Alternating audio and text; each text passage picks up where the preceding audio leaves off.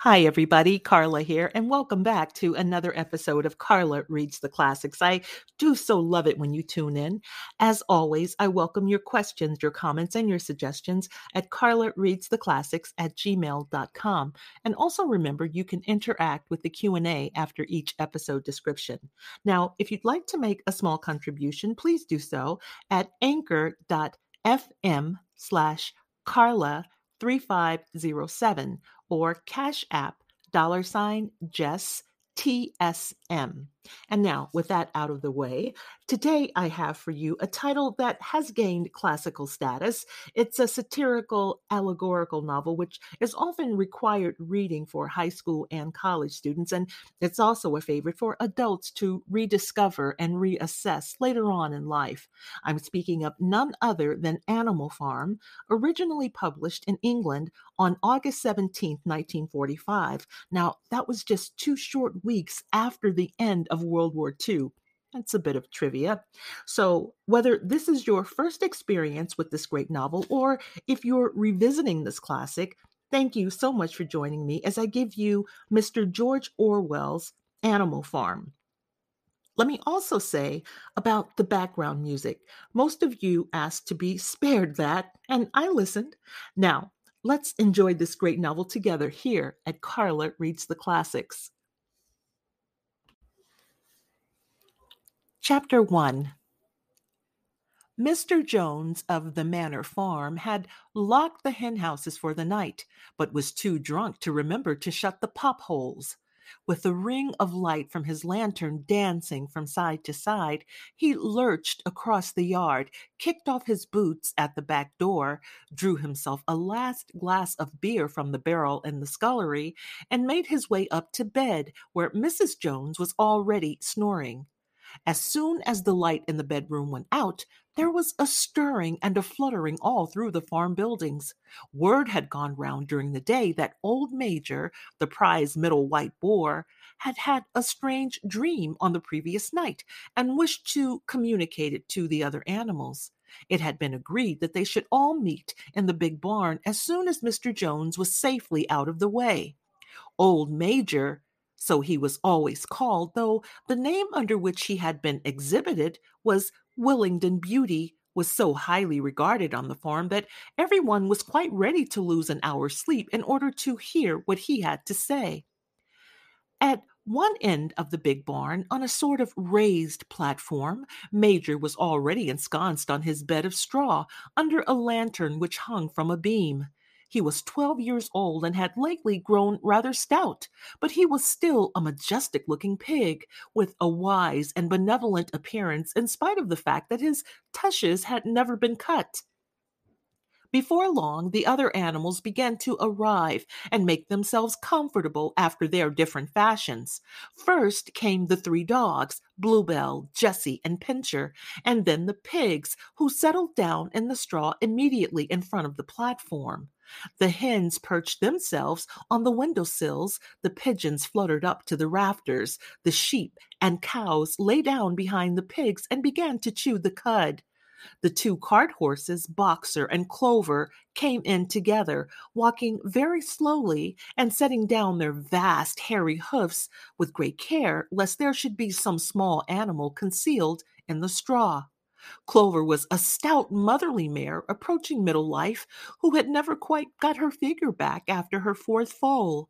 Boxer was an enormous beast, nearly 18 hands high and as strong as any two ordinary horses put together. A white stripe down his nose gave him a somewhat stupid appearance, and in fact, he was not of first rate intelligence, but he was universally respected for his steadiness of character and tremendous powers of work.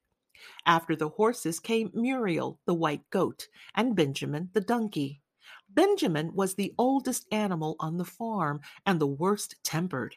He seldom talked, and when he did, it was usually to make some cynical remark for instance, he would say that God had given him a tail to keep the flies off, but that he would sooner have had no tail and no flies. Alone among the animals on the farm, on the farm, he never laughed.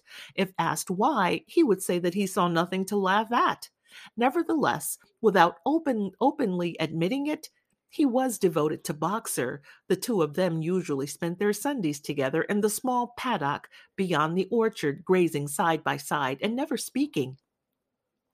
The two horses had just lain down when a brood of ducklings, which had lost their mother, filed into the barn, cheeping feebly and wandering from side to side to find some place where they could not be trodden on. Clover made a sort of wall around them with her great foreleg, and the ducklings nestled down inside it and promptly fell asleep. At the last moment, Molly, the foolish, pretty white mare who drew Mr. Jones's trap, came mincing daintily in, chewing at a lump of sugar. She took a place near the front and began flirting with her white mane, hoping to draw attention to the red ribbons it was plaited with. Last of all came the cat, who looked around as usual for the warmest place and finally squeezed herself in between Boxer and Clover. There she purred contentedly throughout Major's speech without listening to a word of what he was saying. All the animals were now present except Moses, a tame raven who slept on a perch behind the back door. When Major saw that they had all made themselves comfortable and were waiting attentively, he cleared his throat and began. Comrades, you have heard already about the strange dream that I had last night, but I will come to the dream later. I have something else to say first. I do not think, comrades, that I shall be with you for many months longer, and before I die, I feel it my duty to pass on to you such wisdom as I have acquired.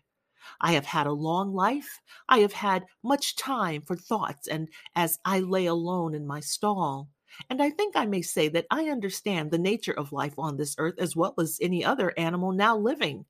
It is about this that I wish to speak to you. Now, comrades, what is the nature of this life of ours? Let us face it, our lives are miserable, laborious, and short. We are born, we are given just so much food as will keep the breath in our bodies, and those of us who are capable of it are forced to work to the last atom of our strength. And the very instant that our usefulness has come to an end, we are slaughtered with hideous cruelty. No animal in England knows the meaning of happiness or leisure after he is a year old. No animal in England is free. The life of an animal is misery and slavery. That is the plain truth. But is this simply part of the order of nature? Is, is it because this land of ours is so poor that it cannot afford a decent life to those who dwell upon it? No, comrades, a thousand times no. The soil of England is fertile, its climate is good. It is capable of affording food in abundance to an enormously greater number of animals that now inhabit it. This single farm of ours would support a dozen horses 20 cows, hundreds of sheep, and all of them living in a comfort and a dignity that are now almost beyond our imagining. Why then do we continue in this miserable condition? Because nearly the whole of the produce of our labor is stolen from us by human beings. There, comrade, is the answer to all our problems. It is summed up in a single word man. Man is the only real enemy we have. Remove man from the scene, and the root cause of hunger and overwork is abolished forever. Man is the only creature that consumes without producing. He does not give milk. He does not lay eggs. He is too weak to pull the plow. He cannot run fast enough to catch rabbits, yet he is lord of all the animals. He sets them to work. He gives back to them the bare minimum that will prevent them from starving, and the rest he keeps for himself. Our labor tills the soil, our dung fertilizes it, and yet there is not one of us that owns more than his bare skin. You cows that I see before me, how many thousands of gallons of milk have you given during the last year?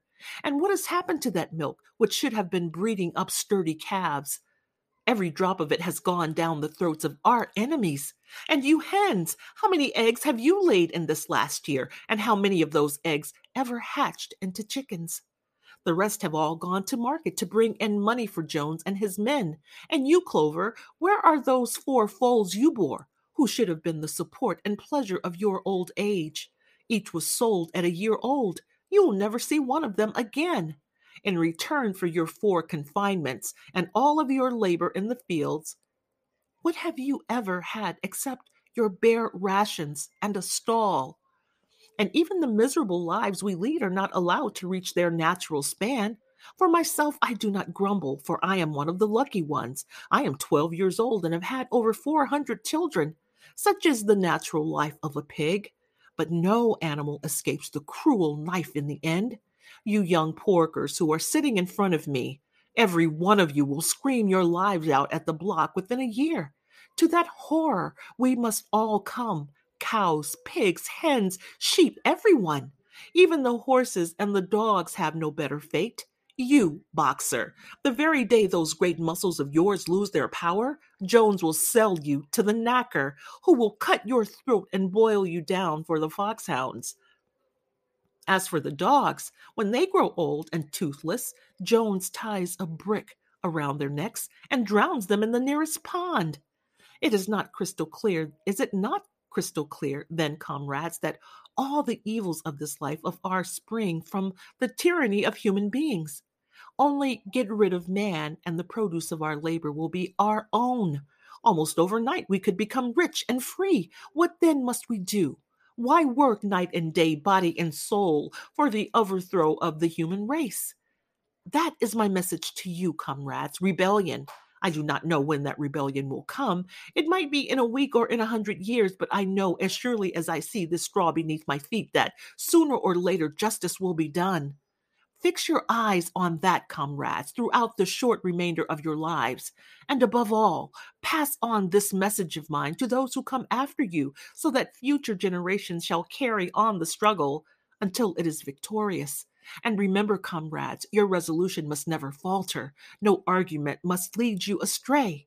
Never listen when they tell you that man and the animals have a common interest, that the prosperity of one is the prosperity of others. It is all lies. Man serves the interest of no creature except himself and among us animals, let there be perfect unity, perfect comradeship in the struggle. All, all men are enemies all animals are comrades. At this moment, there was a tremendous uproar. While Major was speaking, four large rats had crept out of their holes and were sitting on their hind quarters listening to him. The dogs had suddenly caught sight of them, and it was only by a swift dash for their holes that the rats saved their lives. Major raised his trotter for silence. Comrades, he said, here is a point that must be settled the wild creatures such as rats and rabbits are they your friends or our enemies? Let us put let us put it to the vote. I propose this question to the meeting. Are rats comrades? The vote was taken at once and it was agreed by an overwhelming majority that rats were comrades. There were only four dissentients the three dogs and the cat who was afterwards discovered to have voted on both sides. Major continued I have little more to say. I merely repeat remember always your duty of enmity towards man and all his ways. Whatever goes upon two legs is an enemy. Whatever goes upon four legs or has wings is a friend. And remember also that in fighting against man, we must not come to resemble him, even when you have conquered him. Do not adopt his vices. No animal must ever live in a house or sleep in a bed or wear clothes or drink alcohol or smoke tobacco or touch money or engage in trade. All the habits of man are evil, and above all, no animal must ever tyrannize over his own kind, weak or strong, clever or simple. We are all brothers. No animal must ever kill another animal. All animals are equal. And now, comrades, I will tell you about my dream of last night. I cannot describe that dream to you. It, it was a dream of the earth as it will be when man has vanished, but it reminded me of something that I had long forgotten. Many years ago, when I was a little pig, my mother and the other sows used to sing an old song of which they knew only the tune and the first three words. I had known that tune in my infancy, but it had long since passed out of my mind. Last night, however, it came back to me in my dream, and what is more, the words of the song also came back. Words, I am certain, which were sung by the animals of long ago and have been lost to memory for generations. I will sing that song now, comrades. I am old and my voice is hoarse, but When I have taught you the tune, you can sing it better for yourselves. It is called Beasts of England. Old Major cleared his throat and began to sing. As he had said, his voice was hoarse, but he sang well enough, and it was a stirring tune, something between Clementine and La Cucaracha. The words ran Beast of England, beast of Ireland, beast of every land and clime, hearken to my soul, to my joyful tidings of the golden future time. Soon or late, the day is coming. Tyrant man shall be overthrown, and the fruitful fields of England shall be trod by beasts alone. Rings shall vanish from your noses, and the harness from our back. Bit and spurs shall rust forever, cruel whips no more shall crack. Riches more than mine can picture wheat and barley, oats and hay, clover, beans, and mangel wurzel shall be ours upon that day. Bright will shine the fields of England, pure shall its waters be, sweeter yet shall blow its breezes on the day that sets us free. For that day we all must labor, though we die before it break. Cows and horses, geese and turkeys, all must toil for freedom's sake. Beasts of England, beasts of Ireland, beasts of every land and clime, hearken well and spread my tidings of the golden future time. The singing of the song threw the animals into the wildest excitement.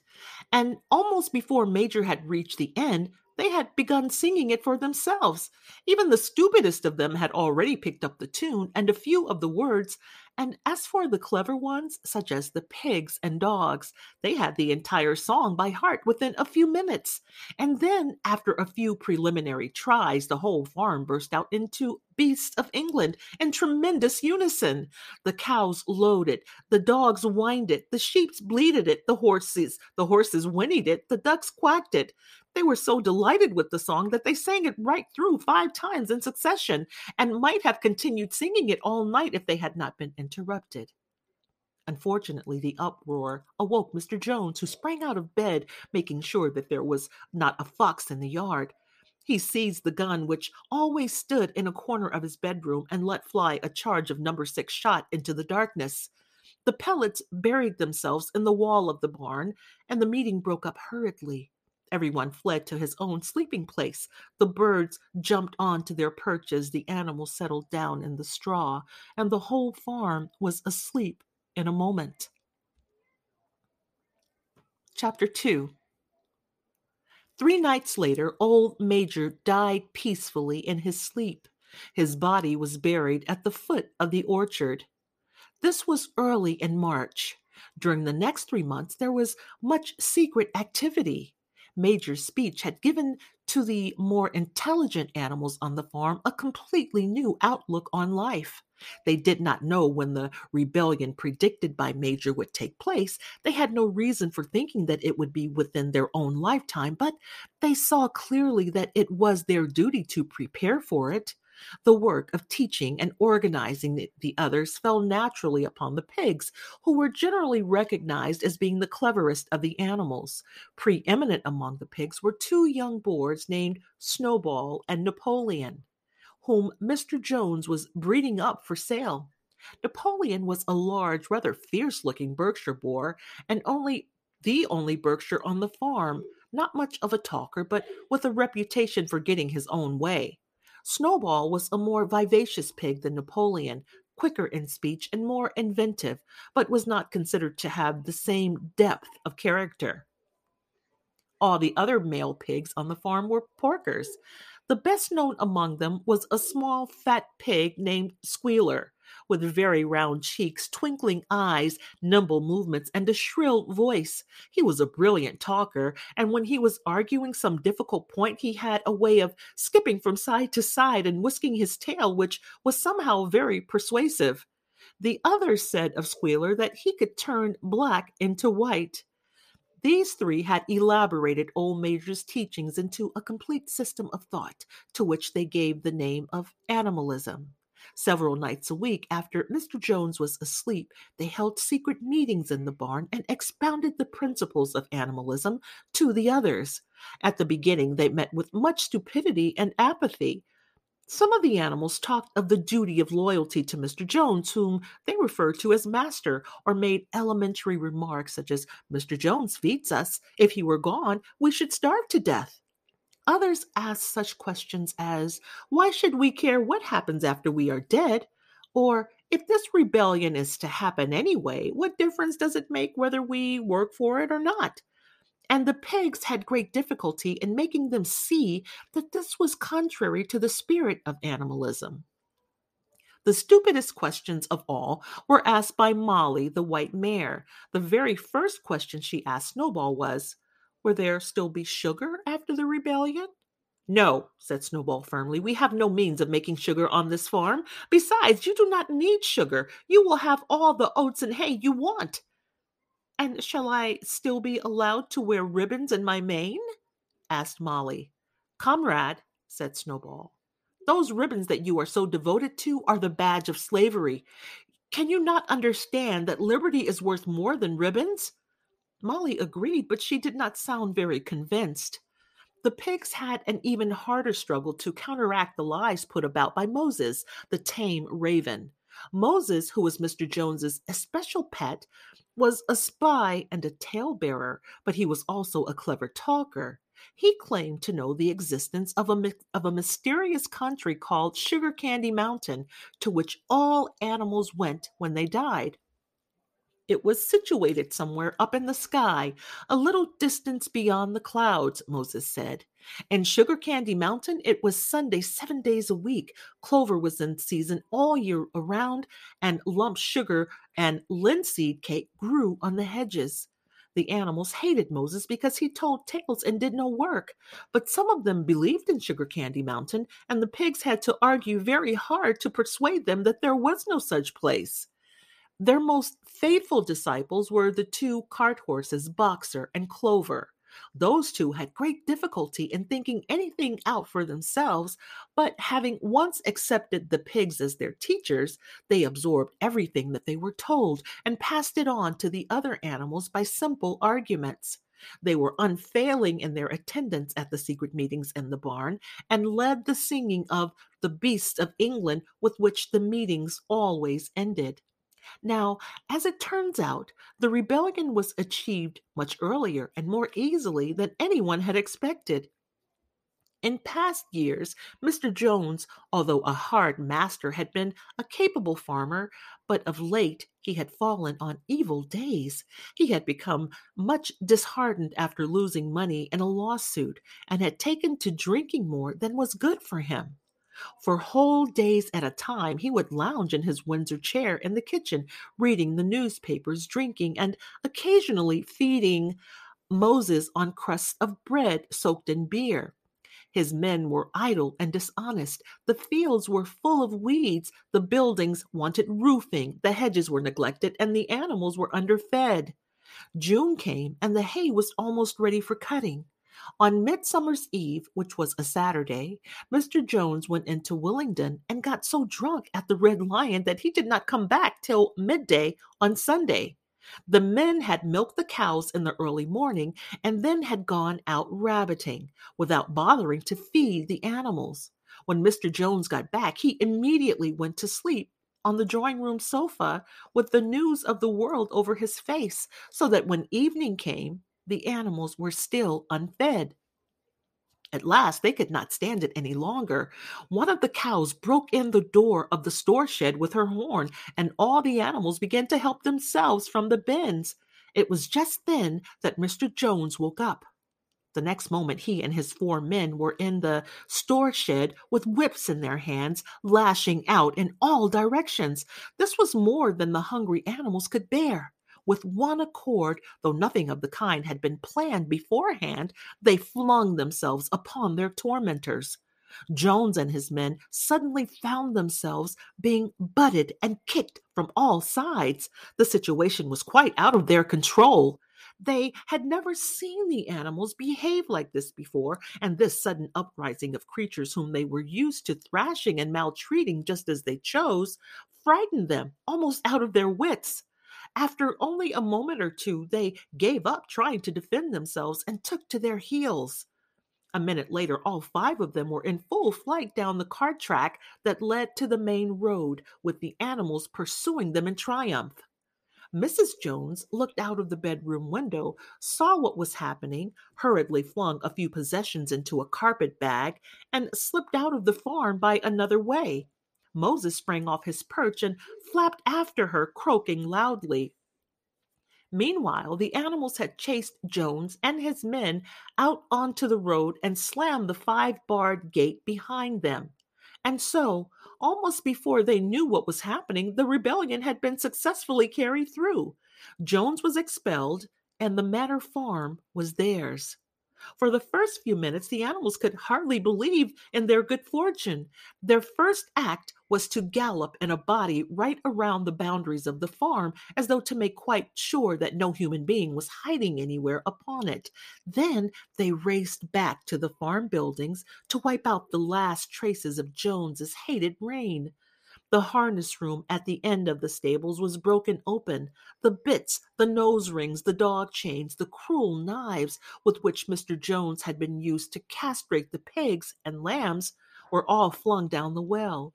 The reins, the halters, the blinkers, the degrading nose bags were thrown on to the rubbish fire which was burning in the yard.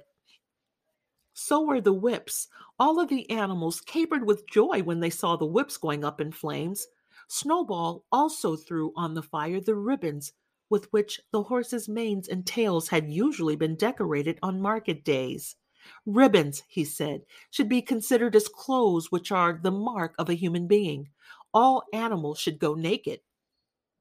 When Boxer heard this, he fetched the small straw hat which he wore in summer to keep the flies out of, out of his ears and flung it on the fire with the rest.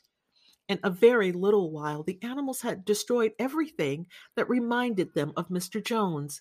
Napoleon then led them back to the store shed and served out a double ration of corn to everybody, with two biscuits for each dog. Then they sang Beasts of England from end to end seven times running, and after that they settled down for the night and slept as they had never slept before. But they woke at dawn, as usual, and suddenly remembering the glorious thing that had happened, they mm. all raced out into the pasture together. A little way down the pasture, there was a knoll that commanded a view of most of the farm. The animals rushed to the top of it and gazed around them in the clear morning light. Yes, it was theirs. Everything that they could see was theirs. In the ecstasy of that thought, they gamboled around and around. They hurled themselves into the air in great leaps of excitement. They rolled in the dew. They cropped mouthfuls of sweet summer grass. They kicked up clods of black earth and snuffed its rich scent. Then they made a tour of inspection of the whole farm and surveyed with speechless admiration the plowland, the hayfield, the orchard, the pool, the spinney. It was as though they had never seen these things before, and even now they could hardly believe that it was all their own. Then they filed back to the farm buildings and halted in silence outside the door of the farmhouse. That was theirs too, but they were frightened to go inside. After a moment, however, Snowball and Napoleon butted the door open with their shoulders, and the animals entered in single file, walking with the utmost care for fear of disturbing anything.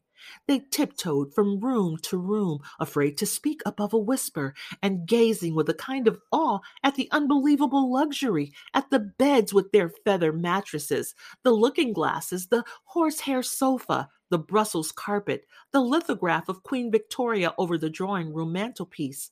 They were just coming down the stairs when Molly was discovered to be missing. Going back, the others found that she had remained behind in the best bedroom.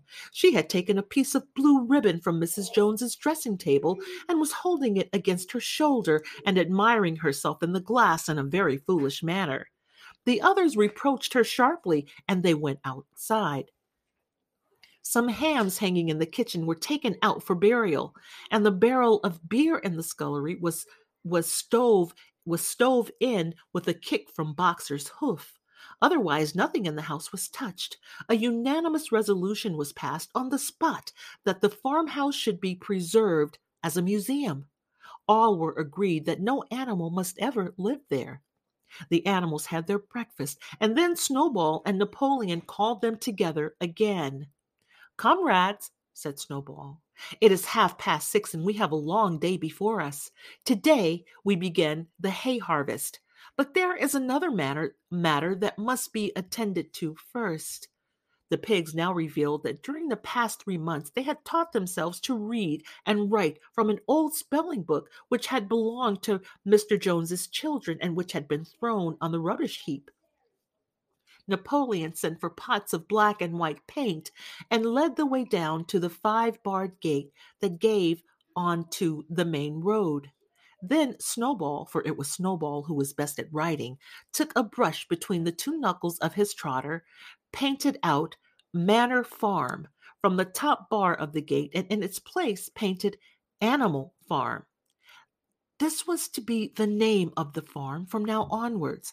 After this, they went back to the farm buildings where Snowball and Napoleon sent for a ladder, which they caused to be set against the end wall of the big barn.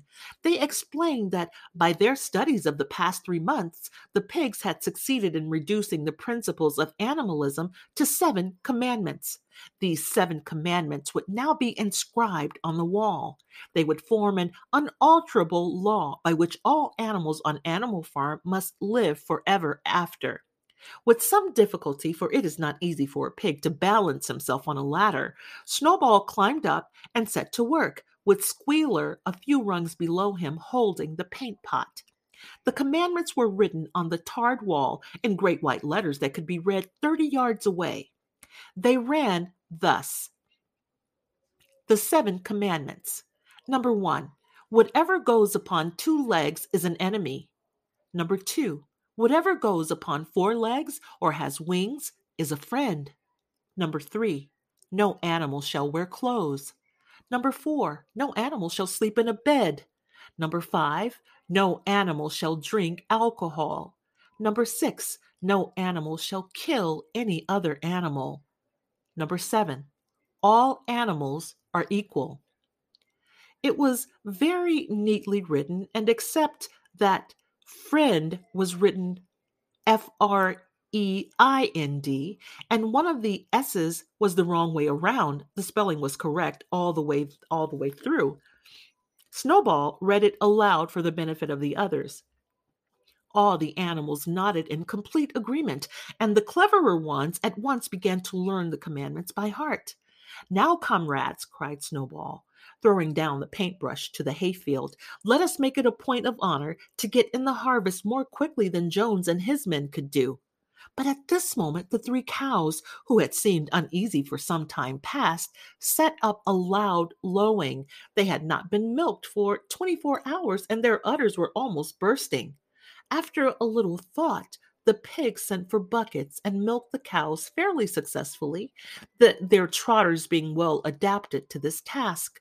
Soon there were five buckets of frothing, creamy milk, at which many of the animals looked with considerable interest. What is going to happen to all that milk? said someone. Jones used sometimes to mix some of it in our mash, said one of the hens. Never mind the milk, comrades, cried Napoleon, placing himself in front of the buckets. That will be attended to. The harvest is more important. Comrade Snowball will lead the way. I shall follow in a few minutes. Forward, comrades, the hay is waiting. So the animals trooped down to the hayfield to begin the harvest. And when they came back in the evening, it was noticed that the milk had disappeared. Chapter 3 how they toiled and sweated to get the hay in, but their efforts were rewarded, for the harvest was an even bigger success than they had hoped. Sometimes the work was hard. The implements had been designed for human beings and not for animals, and it was a great drawback that no animal was able to use any tool that involved standing on its hind legs. But the pigs were so clever that they could think of a way around every difficulty. As for the horses, they knew every inch of the field and, in fact, understood the business of mowing and raking far better than Jones and his men and his men had ever done. The pigs did not actually work, but directed and supervised the others. With their superior knowledge, it was natural that they should assume the leadership. Boxer and Clover would harness themselves to the cutter or the horse rake no bits or reins were needed in these days, of course and tramp steadily round and round the field with a pig walking behind and calling out, Gee up, comrade, or Whoa back, comrade, as the case might be and every animal, down to the humblest, worked at turning the hay and gathering it. Even the ducks and hens toiled toiled and fro all day, toiled to and fro all day in the sun, carrying tiny wisps of hay in their beaks. In the end, they finished the harvest in two days less time than it had usually taken Jones and his men. Moreover, it was the biggest harvest that the farm had ever seen. There was no wastage, however. The hens and ducks, with their sharp eyes, had gathered up the very last stalk, and not an animal on the farm had stolen so much as a mouthful. All through that summer, the work of the farm went like clockwork. The animals were happy as they had never conceived it possible to be.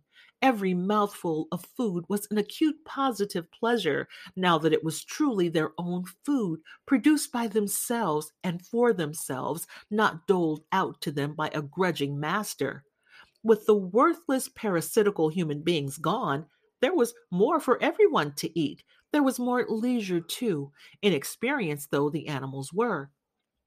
They met with many difficulties. For instance, later in the year, when they harvested the corn, they had to tread it out in the ancient style and blow away the chaff with their breath, since the farm possessed no thrashing machine. But the pigs, with their cleverness, and Boxer, with his tremendous muscles, always pulled them through. Boxer was the admiration of everybody. He had been a hard worker even in Jones's time, but now he seemed more like three horses than one. There were days when the entire work of the farm seemed to rest on his mighty shoulders. From morning to night, he was pushing and pulling, always at the spot where the work was the hardest. He had made an arrangement with one of the cockerels to call him in the mornings half an hour earlier than anyone else, or would put in some volunteer labor at whatever seemed to be most needed before the regular day's work began. His answer to every problem, every setback was, I will work harder, which he had adopted as his personal motto but everyone worked according to his capacity. The hens and ducks, for instance, saved five bushels of corn at the harvest by gathering up the stray grains. Nobody stole, nobody grumbled over his rations. The quarreling and biting and jealousy, which had been normal features of life in the old days, had almost disappeared. Nobody shirked, or almost nobody. Molly, it was true, was not good at getting up in the mornings and had a way of leaving work early on the ground that there was a stone in her hoof. And the behavior of the cat was somewhat peculiar. It was soon noticed that when there was work to be done, the cat could never be found. She would vanish for hours on end and then reappear at meal times or in the evening after work was over as though nothing had happened but she always made such excellent excuses and purred so affectionately that it was impossible not to believe in her good intentions. Old Benjamin, the donkey, seemed quite unchanged since the rebellion. He did his work in the same slow, obstinate way as he had done in Jones's time, never shirking and never volunteering for extra work either. About the rebellion and its results, he would express no opinion. When asked whether he was not happier now that Jones was gone, he would say, Only donkeys live as long as time. None of you, none of you has ever seen a dead donkey. And the others had to be content with this cryptic answer. On Sundays, there was no work. Breakfast was an hour later than usual, and breakfast there was a ceremony which was observed every week without fail. First came the hoisting of the flag. Snowball had found in the harness room an old green tablecloth of Mrs. Jones and had painted on it a hoof and a white and a horn in white. This was run up the flagstaff in the farmhouse garden every Sunday morning. The flag was green, Snowball explained, to represent the green fields of England, while the hoof and horn signified the future republic of the animals, which would arise when the human race had been finally overthrown.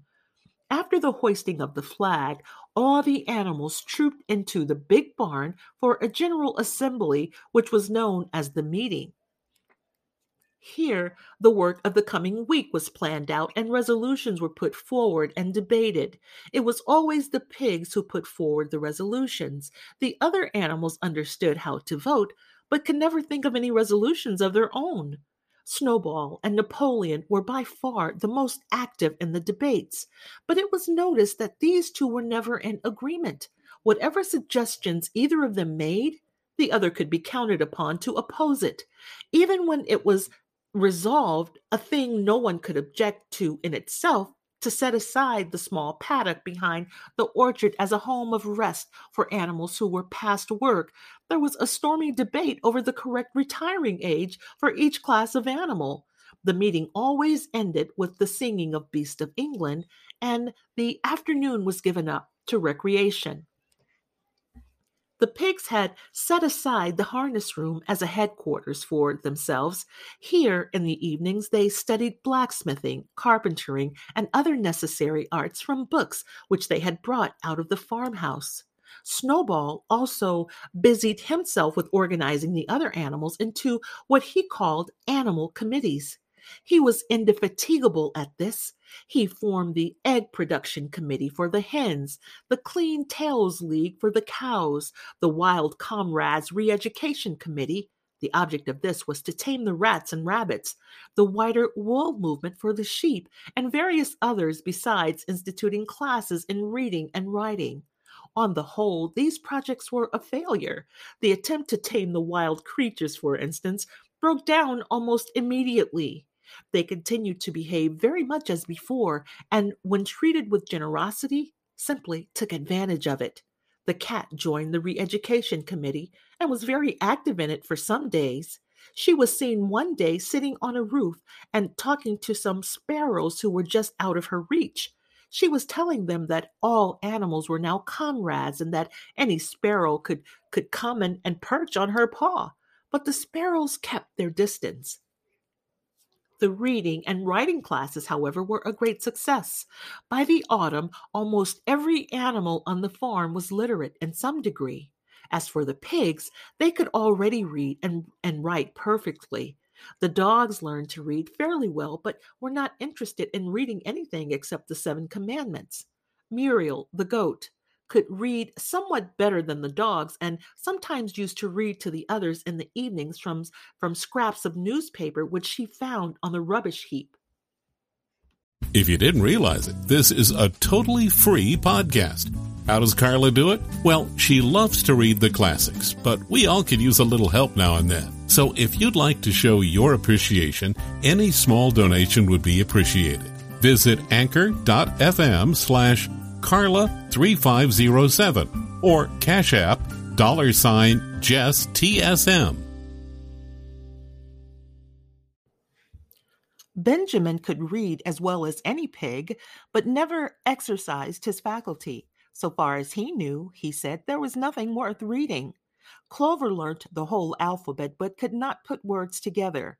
Boxer could not get beyond the letter D.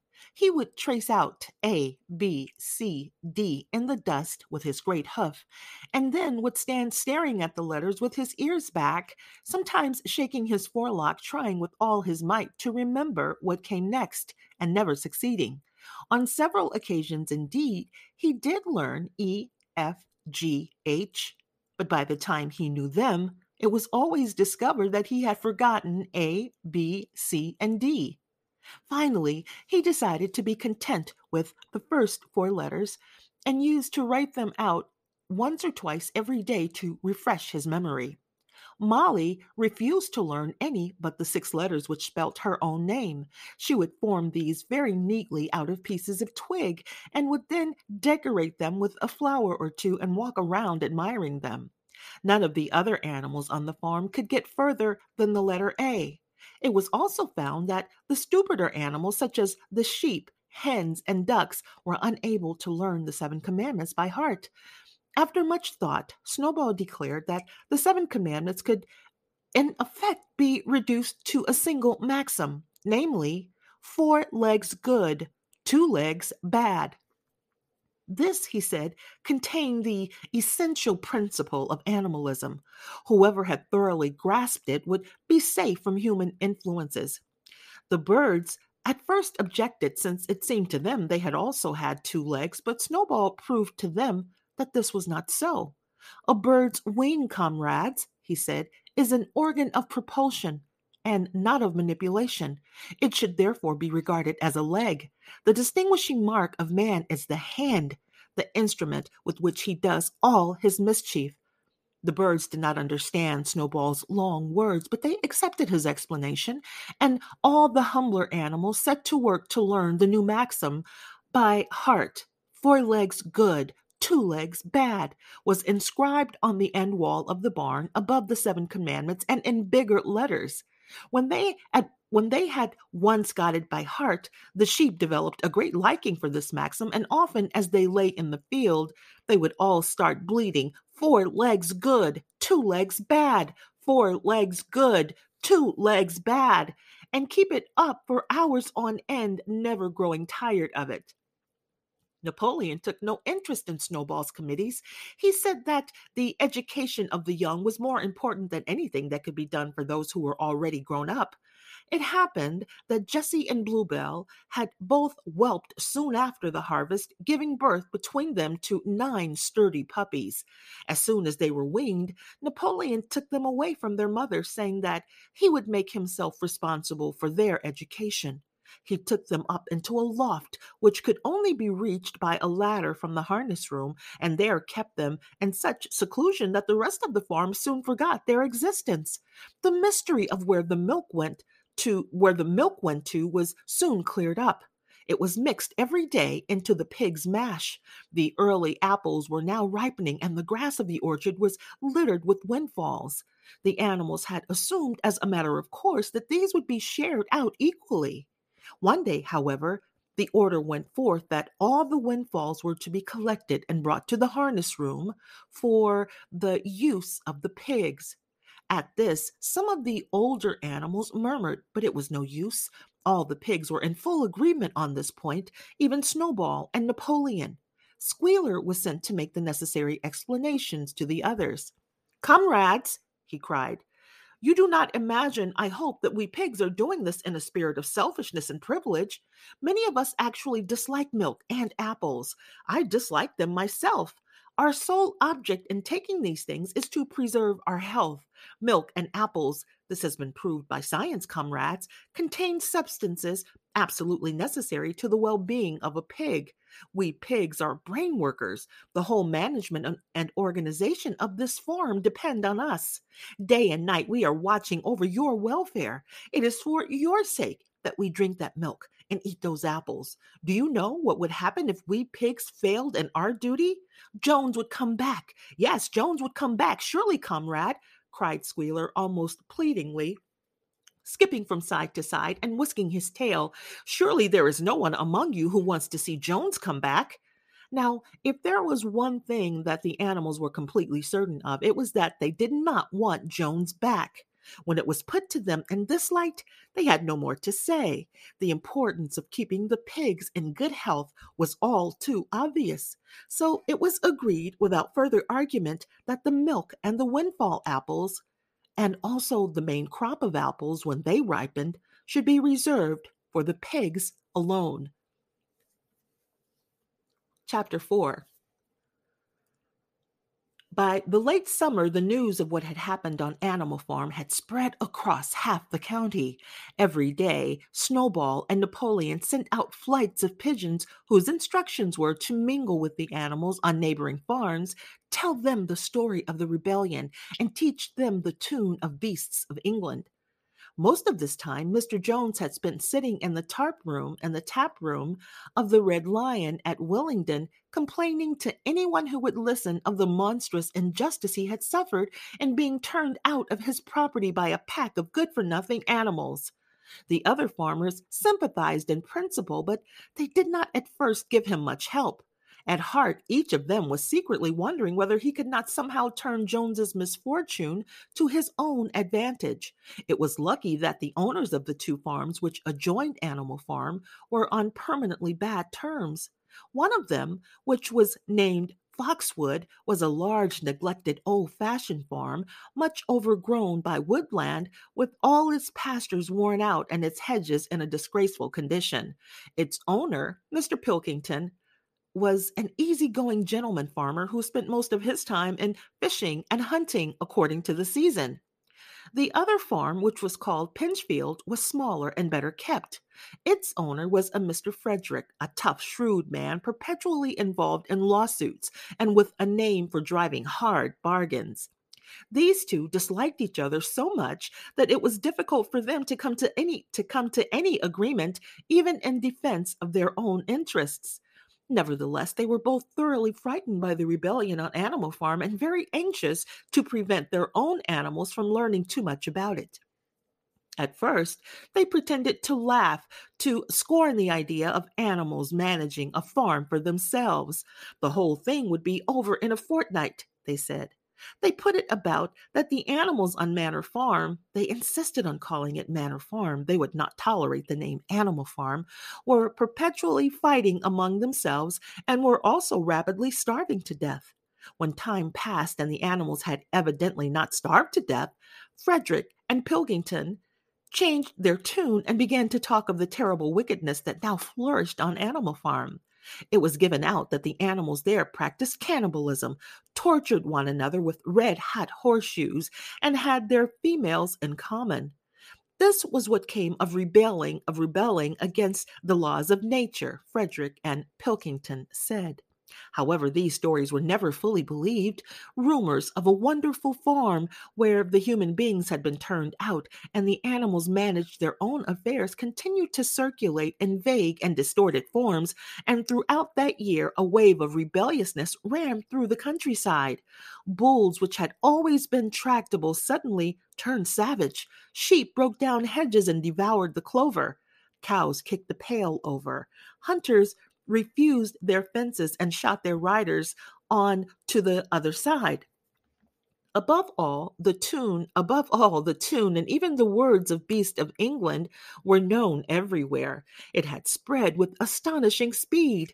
The human beings could not contain their rage when they heard this song, though they pretended to think it merely ridiculous. They could not understand, they said, how even animals could bring themselves to sing such contemptible rubbish. Any animal caught singing it was given was given a flogging on the spot, and yet the song was irre- irrepressible. The blackbirds whistled it in the hedges, the pigeons cooed it in the elms. It got into the din of the smithies and the tune of the church bells. And when the human beings listened to it, they secretly trembled, hearing in it a prophecy of their future doom early in October when the corn was cut and stacked and some of it was already threshed, a flight of pigeons came whirling through the air and alighted in the yard of Animal Farm in the wildest excitement. Jones and all his men, with half a dozen others from Foxwood and Pinchfield, had entered the five barred gate and were coming up the cart track that led to the farm. They were all carrying sticks, except Jones, who was marching ahead with a gun in his hands. Obviously, they were going to attempt to recapture the farm. This had been long expected, and all preparations had been made. Snowball, who had studied an old book of Julius Caesar's campaigns, which he had found in the farmhouse, was in charge of the defensive operations. He gave his orders quickly, and in a couple of minutes every animal was at his post. As the human beings approached the farm building, Snowball launched his first attack. All the pigeons, to the number of 35, flew to and fro over the men's heads and muted upon them from the air. And while the men were dealing with this, the geese who had been hiding behind the hedge rushed out and pecked viciously at the calves of their legs.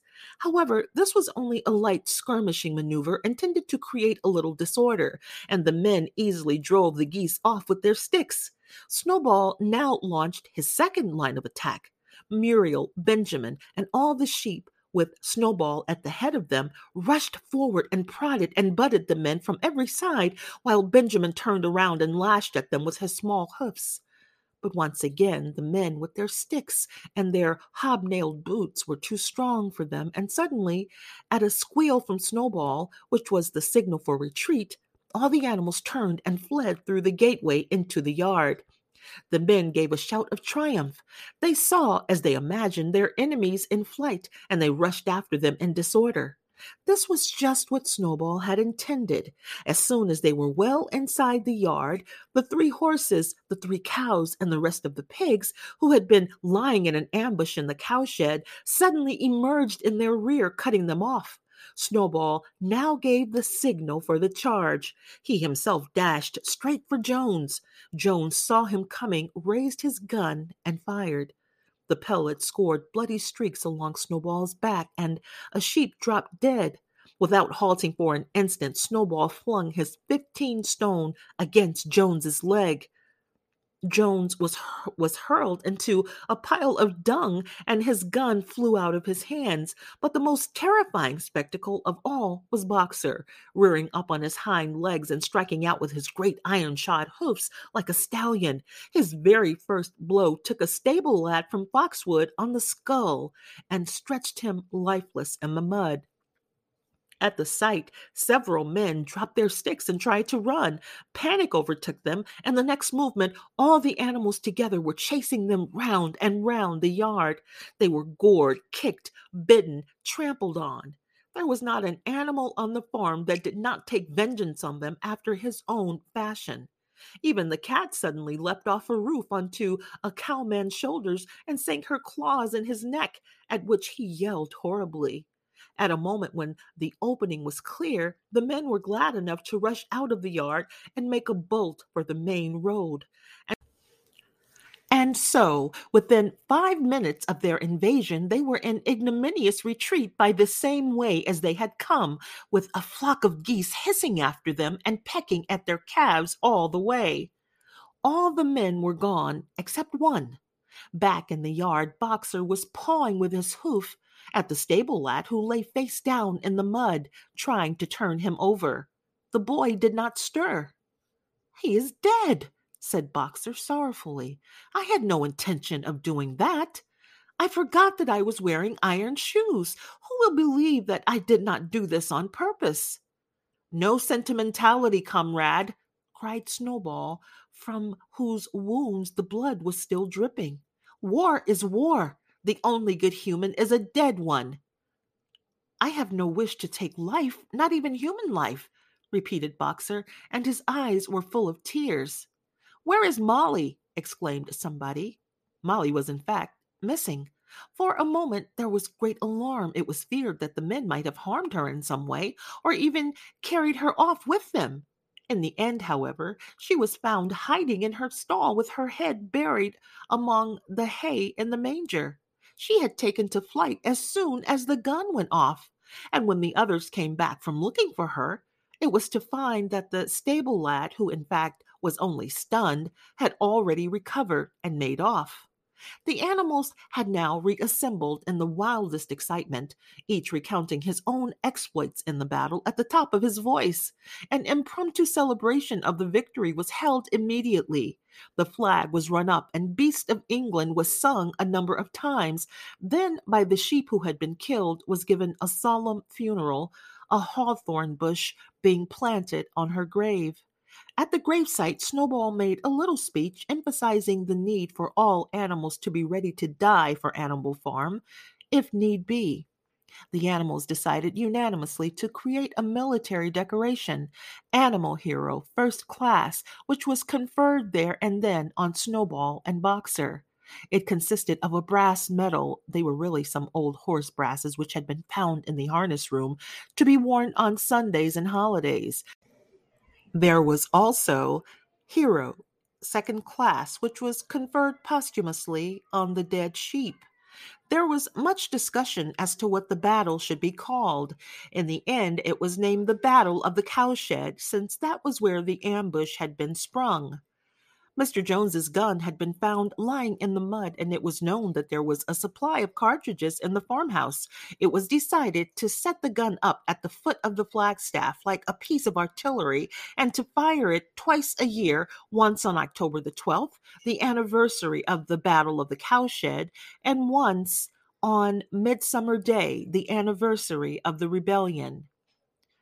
Chapter 5 as winter drew on, Molly became more and more troublesome. She was late for work every morning and excused herself by saying that she had overslept, and she complained of mysterious pains, although her appetite was excellent. On every kind of pretext, she would run away from work and go to the drinking pool, where she would stand foolishly gazing at her own reflection in the water. But there were also rumors of something more serious. One day, as Molly strolled blithely into the yard, flirting her long tail and chewing at a stalk of hay, Clover took her side, took her aside. Molly, she said, I have something very serious to say to you. This morning I saw you looking over the hedge that divides Animal Farm from Foxwood. One of Mr. Pilkington's men was standing on the other side of the hedge, and I was a long way away, but I, I am almost certain I saw this. He was talking to you, and you were allowing him to stroke your nose. What does that mean, Molly? He didn't. I wasn't. It isn't true, cried Molly, beginning to prance about and paw the ground. Molly, look me in the face. Do you give me your word of honor that that man was not stroking your nose? It isn't true repeated Molly, but she could not look Clover in the face, and the next moment she took to her heels and galloped away into the field. A thought struck Clover. Without saying anything to the others, she went to Molly's stall and turned over the straw with her hoof. Hidden under the straw was a little pile of lump sugar and several bunches of ribbon of different colors. Three days later, Molly disappeared. For some weeks, nothing was known of her whereabouts. Then the pigeons reported that they had seen her on the other side of Willingdon. She was between the shafts of a smart dog cart painted red and black, which was standing outside a public house. A fat, red faced man in cheap breeches and, and gaiters, who looked like a publican, was stroking her nose and feeding her with sugar. Her coat was newly clipped, and she wore a scarlet ribbon round her forelock. She appeared to be enjoying herself, so the pigeon said, so the pigeon said, none of the animals ever mentioned Molly again. In January, they ca- there came bitterly hard weather. The earth was like iron, and nothing could be done in the fields. Many meetings were held in the big barn, and the pigs occupied themselves with planning out the work of the coming season. It had come to be accepted that the pigs, who were manifestly cleverer than the other animals, should decide all questions of farm policy, though their decisions had to be ratified by a majority vote. This arrangement would have worked well even if it had not been for the disputes between Snowball and Napoleon. These two disagreed at every point where disagreement was possible. If one of them suggested sowing a bigger acreage with barley, the other was certain to demand a bigger acreage of oats, and if one of them said that such and such a field was just right for cabbages, the other would declare that it was useless for anything except roots. Each had his own following, and there was some violent debates. At the meeting, Snowball's, Snowball won over the majority by his brilliant speeches, but Napoleon was better at canvassing support for himself in between times. He was especially successful with the sheep. Of late, the sheep had taken to bleating four legs good, two legs bad, both in and out of season, and they often interrupted the meeting with this. It was noticed that they were especially liable to break into four legs good, two legs bad at crucial moments in Snowball's speeches. Snowball had made a close study of some back numbers of the Farmers and Stock Breeder, which he had found in the farmhouse, and was full of plans for innovations and improvements. He talked learnedly about field drains, silage, and basic slag, and had worked out a complicated scheme for all the animals to drop their dung directly in the fields at a different spot every day to save the labor of the cartage. Napoleon produced no schemes of his own, but said quietly that Snowball's would come to nothing and seemed to be biding his time. But of all their controversies, none was so bitter as the one that took place over the windmill. In the long pasture, not far from the farm buildings, there was a small knoll, which was the highest point on the farm. After surveying the ground, Snowball declared that this was just the place for a windmill, which could be made to operate a dynamo and supply the farm with electrical power. This would light the stalls and warm them in winter, and would also run a circular saw a chaff cutter, a mangel slicer, and an electric milking machine. The animals had never heard of anything of this, had never heard of this kind of thing before, for the farm was an old fashioned one and had only the most primitive machinery, and they listened in astonishment while Snowball conjured up pictures of fantastic machines which would do their work for them while they grazed at their ease in the fields or improved their minds with reading and conversation. Within a few weeks, Snowball's plans for the windmill were fully worked out. The mechanical details came mostly from three books which had belonged to Mr. Jones 1,000 Useful Things to Do About the House, Every Man His Own Bricklayer, and Electricity for Beginners. Snowball used as his study a shed which had once been used for incubators and had a smooth wooden floor suitable for drawing on. He was closeted there for hours at a time, with his books held open by a stone and with a piece of chalk gripped between the knuckles of his trotter. He would move rapidly to and fro and fro, drawing in line after line and uttering little whimpers of excitement. Gradually, the plans grew into a complicated mass of cranks and cogwheels covering more than half the floor, which the other animals found completely unintelligible but very impressive. All of them came to look at Snowball's drawings at least once a day. Even the hens and ducks came and were at pains not to tread on the chalk on the chalk marks. Only Napoleon held aloof. He had declared himself against the windmill from the start. One day, however, he arrived unexpectedly to examine the plans. He walked heavily round the shed, looked closely at every detail of the plans, and snuffed at them once or twice, then stood for a little while contemplating them out of the corner of his eye. Then suddenly he lifted his leg, urinated over the plans, and walked out without uttering a word. The whole farm was deeply divided on the subject of the windmill. Snowball did not deny that to build it would be a difficult business. Stone would have to be carried and built up into the walls. Then the sails would have to be made, and after that, there would need to be dynamos and cables. How these were to be procured, Snowball did not say, but he maintained that it could all be done in a year, and thereafter he declared so much labor would be saved that the animals would only need to work three days a week. Napoleon, on the other hand, argued that the great need of the moment was to increase food production, and that if they wasted time on the windmill, they would all starve to death the animals formed themselves into two factions under the slogan Vote for Snowball and the three day a week, and vote for Napoleon and the full manger. Benjamin was the only animal who did not side with either faction. He refused to believe that food would become more plentiful or that the windmill would save work. Windmill or no windmill, he said, life would go on as it had always go on, that is, badly. Apart from the disputes over the windmill, there was the question of the defense of the farm. It was fully realized that though the human beings had defeated had been defeated in the battle of the cowshed, they might make another and more determined attempt to recapture the farm and reinstate Mr. Jones. They had all the more reason for doing so because the news of their defeat had spread across the countryside and made the animals on the neighboring farms more restive than ever. As usual, Snowball and Napoleon were in disagreement. According to, to Napoleon, what the animals must do was to procure firearms and train themselves in the use of them. According to Snowball, they must send out more and more pigeons and stir up rebellion among the animals on the other farms.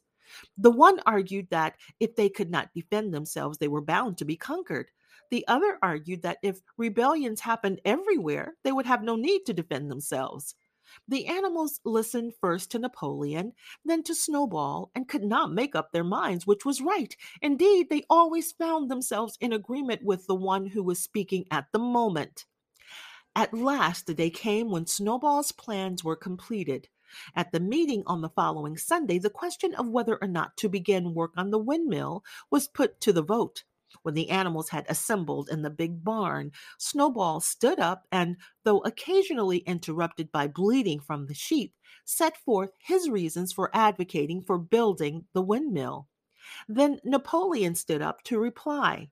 He said very quietly that the windmill was nonsense and that he advised nobody to vote for it, and promptly sat back down again. He had spoken for barely 30 seconds and seemed almost indifferent as to the effect he produced. At this, Snowball sprang to his feet and, shouting down the sheep who had begun bleating again, broke into a passionate appeal in favor of the windmill. Until now, the animals had been about equally divided in their sympathies, but in a moment, Snowball's eloquence had carried them away. In glowing sentences, he painted a picture of Animal Farm as it might be when sordid labor was lifted from the animals' backs. His imagination had now run far beyond chaff cutters and turnip slicers. Electricity, he said, would operate threshing machines, plows, harrows, rollers, and reapers and binders, besides supplying every stall with its own electric light, hot and cold water, and an, and an electric heater. By the time he had finished speaking, there was no doubt as to which way the vote would go. But just at this moment, Napoleon stood up and, casting a peculiar sidelong look at Snowball, uttered a high pitched whimper of a kind no one had ever heard him utter before. At this, there was a terrible baying sound outside, and nine enormous dogs wearing brass studded collars came bounding into the barn. They dashed straight for Snowball, who only sprung from his place just in time to escape their snapping jaws. In a moment, he was out the door, and they were after him. Too amazed and frightened to speak, all the animals crowded through the door to watch the chase. Snowball was racing across the long pasture that led to the road. He was running as only a pig can run run, but the dogs were close on his heels. Suddenly he slipped, and it seemed certain that they had had him. Then he was up again, running faster than ever. Then the dogs were gaining on him again. One of them was all but one of them all but closed his jaws on Snowball's tail. But Snowball whisked it free just in time. Then he put on an extra spurt and, with a few inches to spare, slipped through a hole in the hedge and was seen no more. Silent and terrified, the animals crept back into the barn. In a moment, the dogs came bounding back. At first, no one had been able to imagine where these creatures had come from, but the problem was soon solved. They were the puppies whom Napoleon had taken away from their mothers and reared privately. Though not yet full grown, they were huge dogs and as fierce looking as wolves. They kept close to Napoleon. It was noticed that they wagged their tails to him in the same way as the other dogs had been used to do to Mr. Jones. Napoleon, with the dogs following him, now mounted onto the raised portion of the floor where Major had previously stood to deliver his speech. He announced that from now on the Sunday morning meetings would come to an end. They were unnecessary, he said, and wasted time. In future, all questions relating to the working of the farm would be settled by a special committee of pigs presided over by himself. These would meet in private and afterwards communicate their decisions to the others. The animals would still assemble on Sunday mornings to salute the flag, sing Beasts of England, and receive their orders for the, for the week. But there would be no more debates. In spite of the shock that Snowball's expulsion had given them, the animals were dismayed by this announcement. Several of them would have protested if they could have found the right arguments. Even Boxer was vaguely troubled. He set his ears back, shook his forelock several times, and tried hard to marshal his thoughts, but in the end he could not think of anything to say. Some of the pigs themselves, however, were more articulate. Four young porkers in the front row uttered shrill squeals of disapproval, and all four of them sprang to their feet and began speaking at once. But suddenly the dogs sitting round Napoleon let out deep, menacing growls, and the pigs fell silent and sat back down again. Then the sheep broke out in a tremendous bleating of four legs good, two legs bad, which went on for nearly a quarter of an hour and put an end to any chance of discussion. Afterward, Squealer was sent round the farm to explain the new arrangement to the others. Comrades, he said. I trust that every animal here appreciates the sacrifice that Comrade Napoleon has made in taking this extra labor upon himself. Do not imagine, comrades, that leadership is a pleasure. On the contrary, it is a deep and heavy responsibility. No one believes more firmly than Comrade Napoleon that all animals are equal. He would be only too happy to let you make your decisions for yourselves. But sometimes you might make the wrong decisions, comrades, and then where should we be? Suppose you had decided to follow Snowball with his moonshine of, of windmills. Snowball, who, as we now know, was no better than a criminal. He fought bravely at the Battle of Cowshed, said somebody.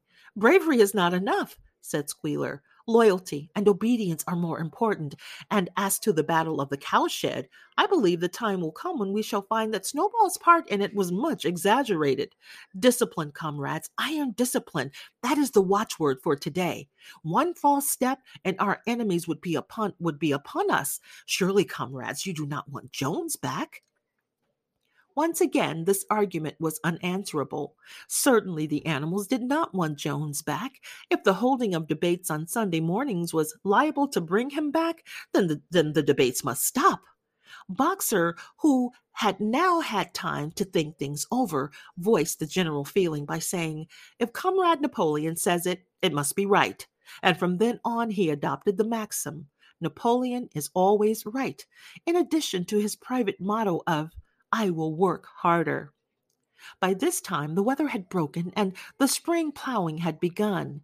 The shed where Snowball had drawn his plans of the windmill had been shut up, and it was assumed that the plans had been rubbed off the floor. Every Sunday morning at 10 o'clock, the animals assembled in the big barn to receive their orders for the week. The skull of old Major, now clean of flesh, had been disinterred from the orchard and set up on a stump at the foot of the flagstaff beside the gun. After the hoisting of the flag, the animals were required to file past the skull in a reverent manner before entering the barn. Nowadays, they did not all sit together as they had done in the past. Napoleon, with Squealer and another pig named Minimus, who had a remarkable gift for composing songs and poems, sat on the front of the raised platform with the nine young dogs forming a semicircle round them, and the other pigs sitting behind. The rest of the animals sat facing them in the main body of the barn. Napoleon read out the orders for the week in a gruff soldierly style, and after a single singing of Beasts of England, all the animals dispersed. On the third Sunday after Snowball's expulsion, the animals were somewhat surprised to hear Napoleon announce that the windmill was to be built after all. He did not give any reason for having changed his mind, but merely warned the animals that this extra task would mean very hard work. It might even, even be necessary to reduce their rations. The plans, however, had all been prepared down to the last detail. A special committee of pigs had been at work upon them for the past three weeks. The building of the windmill with various other improvements was expected to take two years. That evening, Squealer explained privately to the other animals that Napoleon had never in reality been opposed to the windmill. On the contrary, it was he who had advocated it in the beginning, and the plan which Snowball had drawn on the floor of the incubator shed had actually had actually been stolen from among Napoleon's papers. The windmill was, in fact, Napoleon's own creation. Why then, asked somebody, had he spoken so strongly against it? Here Squealer looked very sly. That, he said, was Comrade Napoleon's cunning. He had seemed to oppose the windmill simply as a maneuver to get rid of Snowball, who was a dangerous character and a bad influence. Now that Snowball was out of the way, the plan could go forward without his interference. This, said Squealer, was something called tactics. He repeated a number of times, Tactics, comrade tactics, skipping around and whisking his tail with a merry laugh. The animals were not certain what the word meant, but Squealer spoke so persuasively, and the three dogs who happened to be with him growled so threateningly, that they accepted this explanation without further questions. Chapter 6 All that year the animals worked like slaves, but they were happy in their work they grudged no effort or sacrifice, well aware that everything they did was for the benefit of themselves and those of their kind who would come after them, and not for a pack of idle, thieving human beings. Throughout the spring and summer, they worked a 60 hour week, and in August, Napoleon announced that there would be work on Sunday afternoons as well. This work was strictly voluntary, but any animal who absented himself from it would have his rations reduced by half. Even so, it was found necessary to leave certain tasks undone. The harvest was a little less successful than in previous years, but Two fields which should have been sown with roots in the early summer were not sown because the plowing had not been completed early enough. It was possible to foresee that the coming winter would be a hard one. The windmill presented unexpected difficulties. There was a good quarry of limestone on the farm, and plenty of sand and cement had been found in one of the outhouses, so that all the materials for building were at hand. But the problem the animals could not at first solve was how to break up the stone into pieces of suitable size. There seemed no way of doing this except with picks and crowbars, which no animal could use because no animal could stand on its hind legs.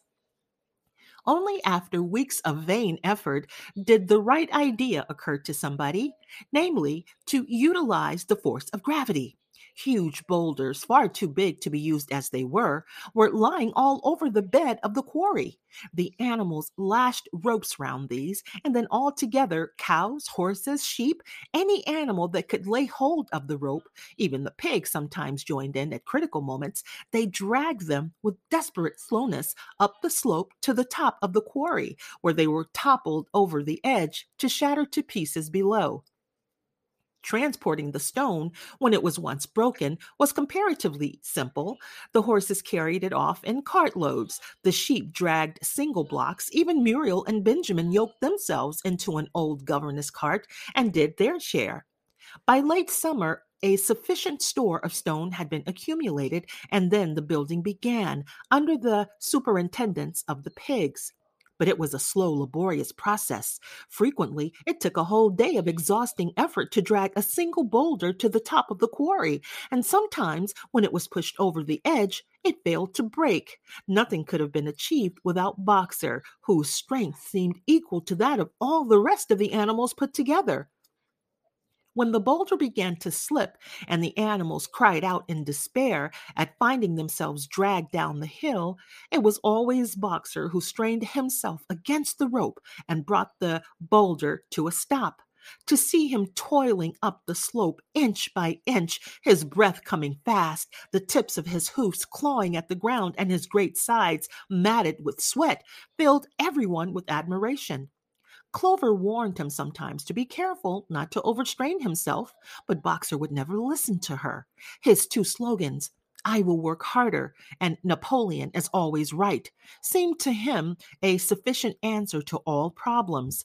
He had made arrangements with the cockerel to call him three quarters of an hour earlier in the mornings instead of half an hour, and in his spare moments, one of which there were not many nowadays, he would go alone to the quarry collect a load of broken stone, and drag it down to the side of the windmill unassisted. The animals were not badly off throughout that summer, in spite of the hardness of their work. If they had no more food than they had had in Jones's day, at least they did not have less.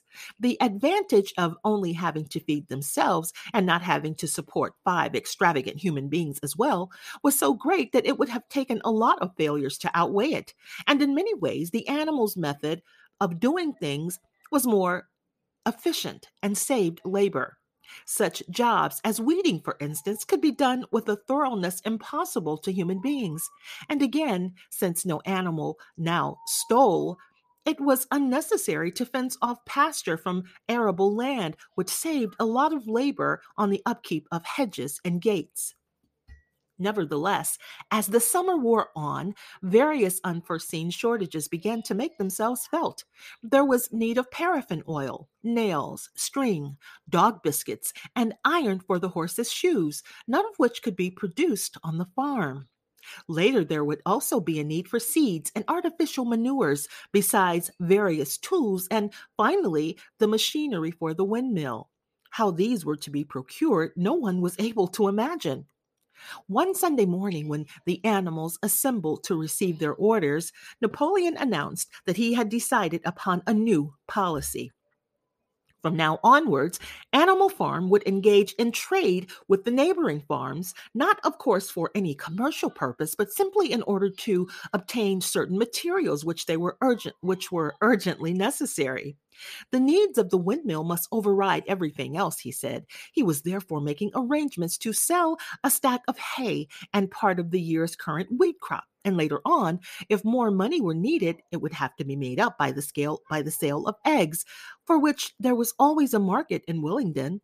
The hens, said Napoleon, should welcome the sacrifice as their own special contribution towards the building of the windmill. Once again, the animals were conscious of a vague uneasiness, never to have any dealings with human beings, never to engage in trade, never to make use of money. Had not these been among the earliest resolutions passed at that first triumphant meeting after Jones was expelled? All the animals remembered passing such resolutions, or at least they thought they remembered it. The four young pigs who had protested when Napoleon abolished the meetings raised their voices timidly, but they were promptly silenced by a tremendous growling from the dogs. Then, as usual, the sheep broke into four legs good, two legs bad, and the momentary awkwardness was smoothed over. Finally, Napoleon raised his trotter for silence and announced that he had already made all the arrangements. There would be no need for any of the animals to come in contact with human beings, which would clearly be most undesirable. He intended to take the whole burden upon his own shoulders. A Mr. Whymper, a solicitor living in Willingdon, had agreed to act as intermediary between Animal Farm and the outside world and would visit the farm every Monday morning to receive his instructions. Napoleon ended his speech with his usual cry of, Long live Animal Farm! And after the singing of Beasts of England, the animals were dismissed. Afterwards, Squealer made a round of the farm and set the animals' minds at rest. He assured them that the resolution against engaging in trade and using money had never been passed or even suggested. It was pure imagination, probably traceable in the beginning to lies cultivated by Snowball. A few animals still felt faintly doubtful, but Squealer asked them shrewdly, Are you certain that this is not something that you have dreamed, comrades? Have you any record of such a resolution? Is it written down anywhere? And since it was certainly true that nothing of the kind existed in writing, the animals were satisfied that they had been mistaken. Every Monday, Mr. Whymper visited the farm as had been arranged. He was a sly looking little man with side whiskers, a solicitor in a very small way of business, but sharp enough to have realized earlier than anyone else that Animal Farm would need a broker and that the commissions would be worth having. The animals watched his coming and going with a kind of dread and avoided him as much as possible. Nevertheless, the sight of Napoleon on all fours, delivering orders to Whymper, who stood on two legs, roused their pride and partly reconciled them to the new arrangement. Their resolutions with the human race, human race were now not quite the same as they had been before. The human beings did not hate animal farms any animal farm any less now that it was prospering. Instead, they hated it more than ever. Every human being held it as an article of faith that the farm would go bankrupt sooner or later, and above all, that the windmill would be a failure. They would meet in the public houses and prove to one another by means of diagrams that the windmill was bound to fall down, and that if it did stand up, then it would never work. And yet, against their will, they had developed a certain respect for the efficiency with which the animals were managing their own affairs. One symptom of this was that they had begun to call Animal Farm by its proper name and ceased to pretend that it was called the Manor Farm. They had also dropped their championship of Jones, who had given up hope of getting his farm back and gone to live in another part of the county. Except through Whymper, there was yet no contact between Animal Farm and the outside world, but there were constant rumors that Napoleon was about to enter into a definite business agreement either with Mr. Pilkington of Foxwood or Mr. Frederick of Pinchfield. But never, it was noticed, with both simultaneously. It was about this time that the pigs suddenly moved into the farmhouse and took up their residence there. Again, the animals seemed to remember that a resolution against this had been passed in the early days, and again, Squealer was able to convince them that this was not the case. It was absolutely necessary, he said, that the pigs, who were the brains of the farm, should have a quiet place to work in. It was also more suited to the dignity of the leader, for of late he had taken to speaking of Napoleon under the title of leader, to live in a house rather than a mere sty. Nevertheless, some of the animals were disturbed when they heard that the pigs not only took their meals in the kitchen and used the drawing room as a recreation room, but also slept in the beds. Boxer passed it off as usual with Napoleon is always right. But Clover, who thought she remembered a definite ruling against beds, went to the end of the barn and tried to puzzle out the seven commandments which were inscribed there. Finding herself unable to read more than the individual letters, she fetched Muriel. Muriel, she said, read me the fourth commandment. Does it not say something about never sleeping in a bed? With some difficulty, Muriel spelt it out. It says, No animal shall sleep in a bed with sheets, she announced finally. Curiously enough, Clover had not remembered that the fourth commandment mentioned sheets, but as it was there on the wall, it must have done so. And Squealer, who happened to be passing at this moment, attended by two or three dogs, was able to put the whole matter in its proper perspective. You have heard, then, comrades, he said, that we pigs now sleep in the beds of the farmhouse. And why not? You did not suppose, surely, that there was ever a ruling against beds. A bed merely means a place to sleep in. A pile of straw in a stall is a bed, properly regarded. The rule, the rule was against sheets, which are a human invention. We have removed the sheets from the farmhouse beds and sleep between the blankets, and very comfortable beds they are too, but not more comfortable than we need. I can tell you, comrades, with all the brain work we have to do nowadays, you would not rob us of our repose, would you, comrades? You should not have us, you would not have us too tired to carry out our duties. Surely none of you wishes to see Jones back. The animals reassured him on this point immediately, and no more was said about the pigs sleeping in the farmhouse beds. And when some days afterwards it was announced that from now on the pigs would get up an hour later in the mornings than the other animals, no complaint was made about that either. By the autumn, the animals were tired but happy. They had had a hard year, and after the sale of part of the hay and corn, the stores of food for the winter were none too plentiful, but the windmill compensated for everything. It was almost half built now, after the harvest, there was a stretch of clear, dry weather, and the animals toiled harder than ever, thinking it well worth while to plod to and fro all day with blocks of stone, if by doing so they could raise the walls another foot. Boxer would even come out at night and work for an hour or two on his own by the light of the harvest moon.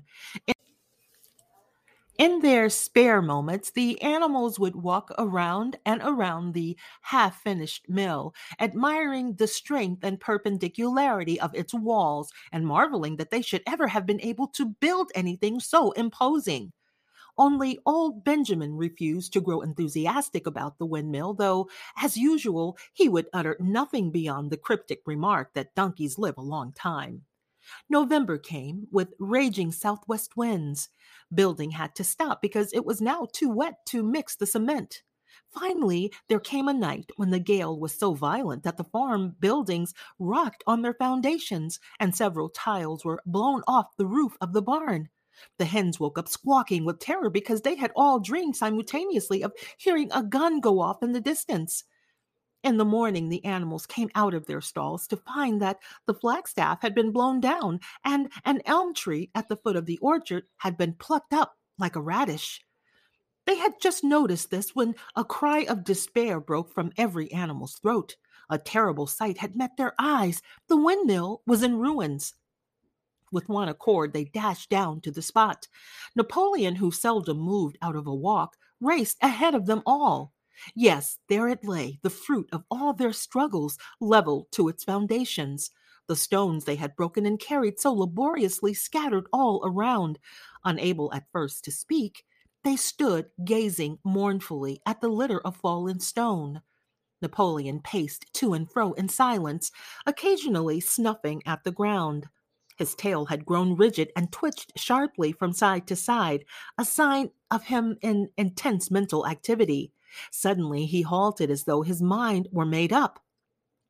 Comrades, he said quietly, do you know who is responsible for this? Do you know the enemy who has come in the night and overthrown our windmill? Snowball. He suddenly roared in a voice of thunder. Snowball has done this thing, in sheer malignity, thinking to set back our plans and avenge himself for his ignominious expulsion, this traitor has crept here under cover of night and destroyed our work of nearly a year. Comrades, here and now I pronounce the death sentence upon Snowball. Animal hero second class, and half a bushel of apples to any animal who brings him to justice. A full bushel of anyone, a full bushel to anyone who captures him alive. The animals were shocked beyond measure to learn that even Snowball could be guilty of such an action. There was a cry of indignation, and everyone began thinking out ways of catching Snowball if he should ever come back. Almost immediately, the footprints of a pig were discovered in the grass at a little distance from the knoll. They could only be traced for a few yards, but appeared to lead to a hole in the hedge. Napoleon snuffed deeply at them and pronounced them to be Snowball's. He gave it as his opinion that Snowball had probably come from the direction of Foxwood Farm. No more delays, comrades, cried Napoleon when the footprints had been examined. There is work to be done. This very morning we begin rebuilding the windmill, and we will build all through the winter, rain or shine. We will teach this miserable traitor that he cannot undo our work so easily. Remember, comrades, there must be no alteration in our plans. They shall be carried out to the day. Forward, comrades! Long live the windmill! Long live Animal Farm! Chapter 7 It was a bitter winter. The stormy weather was followed by sleet and snow, and then by a hard frost, which did not break till well into February. The animals carried on as best they could with the rebuilding of the windmill, well knowing that the outside world was watching them and that the envious human beings would rejoice and triumph if the mill were not finished on time. Out of spite, the human beings pretended not to believe that it was Snowball who had destroyed the windmill. They said that it had fallen down because the walls were too thin. The animals knew that this was not the case. Still, it had been decided to build the walls three feet thick this time instead of 18 inches as before, which meant collecting much larger quantities of stone. For a long time, the quarry was full of snowdrifts and nothing could be done.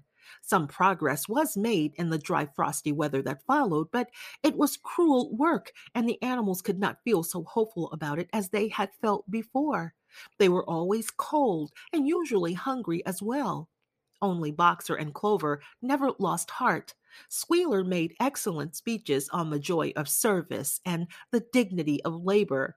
But the other animals found more inspiration in Boxer's strength and his never failing cry of, I will work harder. In January, food fell short. The corn ration was drastically reduced, and it was announced that an extra potato ration would be issued to make up for it. Then it was discovered that the greater part of the potato crop had been frosted in the clamps, which had not been covered thickly enough.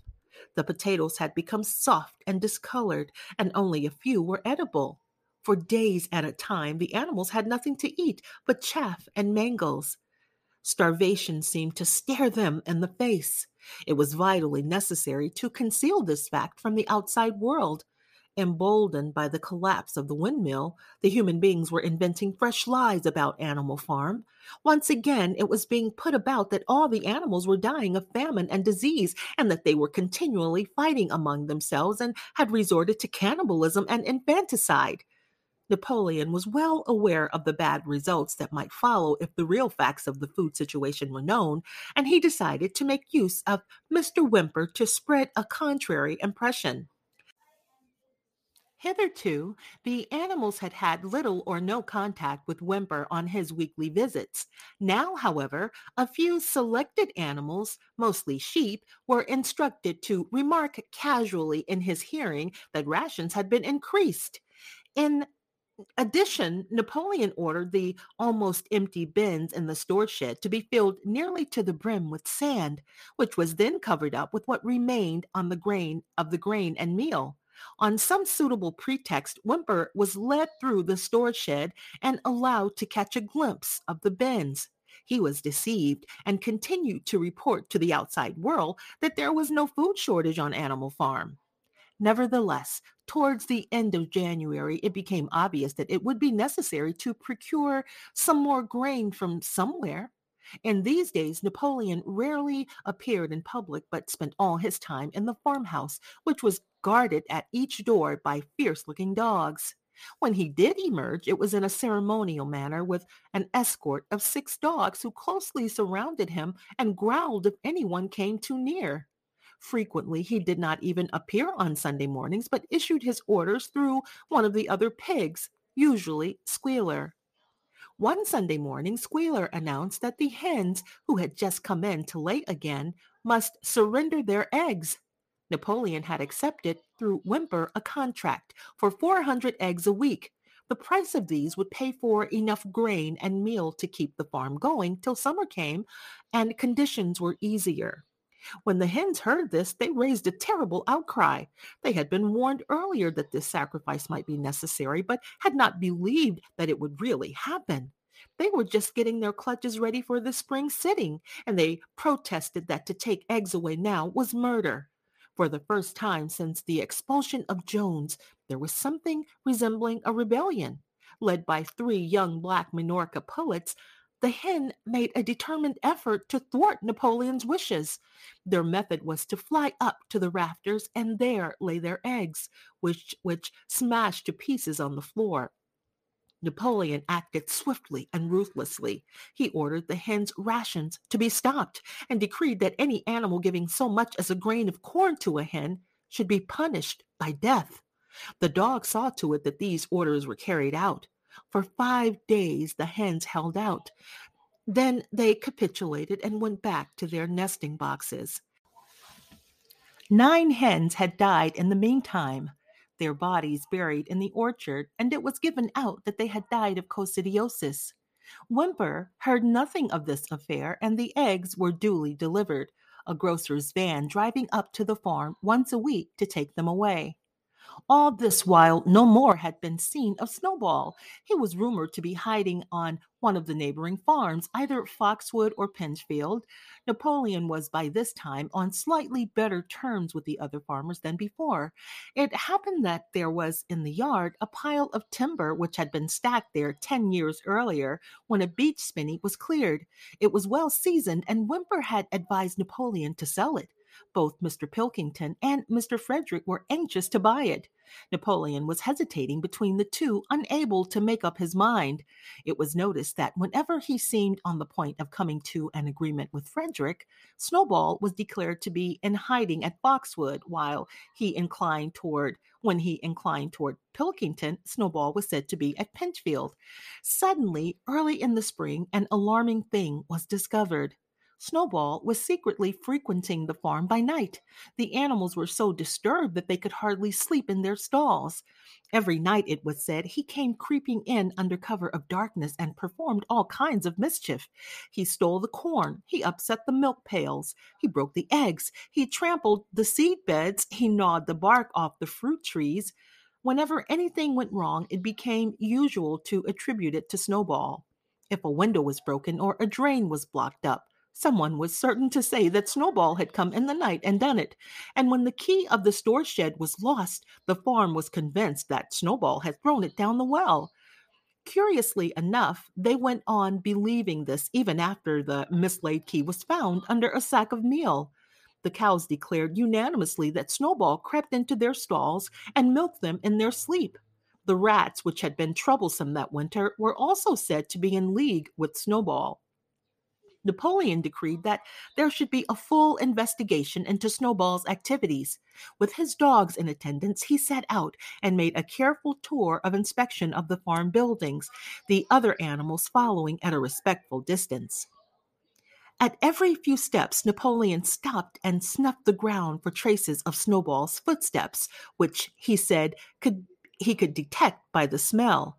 He snuffed in every corner, in the barn, in the cowshed, in the hen houses, in the vegetable garden, and found traces of Snowball almost everywhere.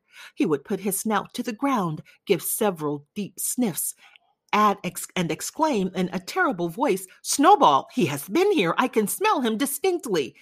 And at the word snowball, all the dogs let out a blood curdling growl and showed their side teeth. The animals were thoroughly frightened. It seemed to them as though Snowball were some kind of invisible influence pervading the air about them and menacing them with all kinds of dangers. In the evening, Squealer called them together and, with an alarmed expression on his face, told them that he had some serious news to report. Comrades, cried Squealer, making little nervous skips, a most terrible thing has been discovered. Snowball has sold himself to Frederick of Pinchfield Farm, who even is now plotting to attack us and take our farm away from us. Snowball is to act as his guide when the attack begins. But there is worse than that. We had thought that Snowball's rebellion was caused by was caused simply by his vanity and ambition. But we were wrong, comrades. Do you know what the real reason was? Snowball was in league with Jones from the very start. He was Jones's secret agent all the time. It has all been proved by documents which he left behind him and which we have only just discovered.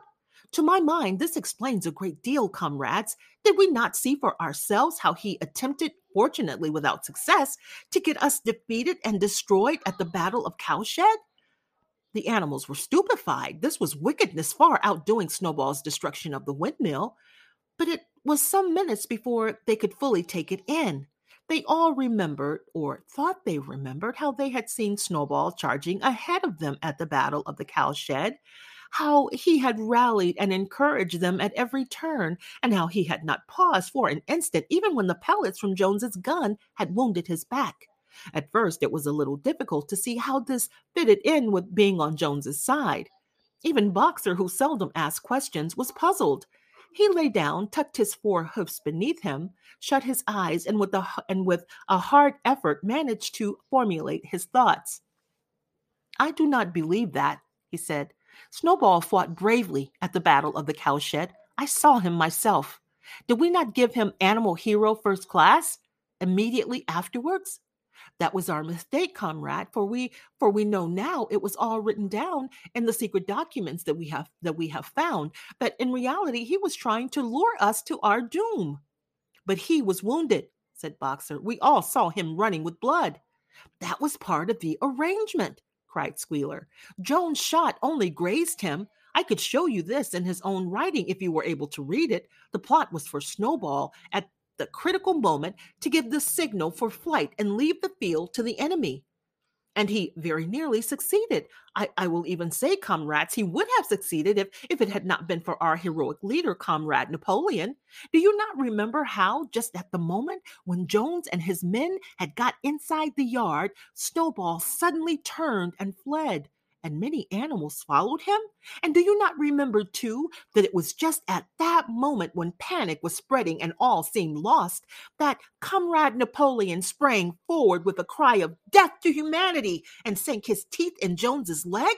Surely you remember that, comrades! exclaimed Squealer, fris- frisking from side to side. Now, when Squealer described the scene so graphically, it seemed to the animals that they did not, that they did remember it.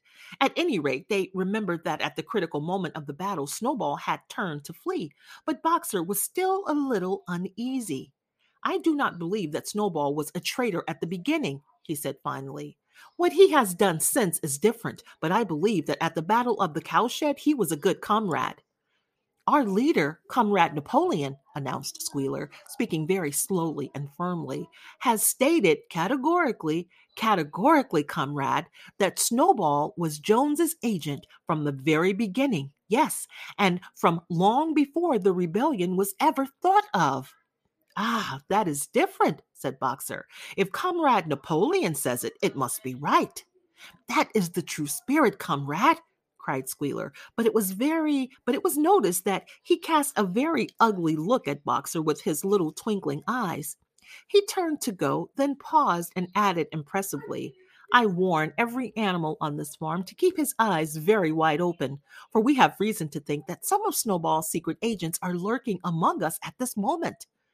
Four days later, in the late afternoon, Napoleon ordered all the animals to assemble in the yard. When they were all gathered together, Napoleon emerged from the farmhouse wearing both his medals, for he had recently awarded himself Animal Hero First Class and Animal Hero Second Class, with his nine huge dogs frisking round him and uttering growls that sent shivers down all the animals' spines. They all cowered silently in their places, seeming to know in advance that some terrible thing was about to happen.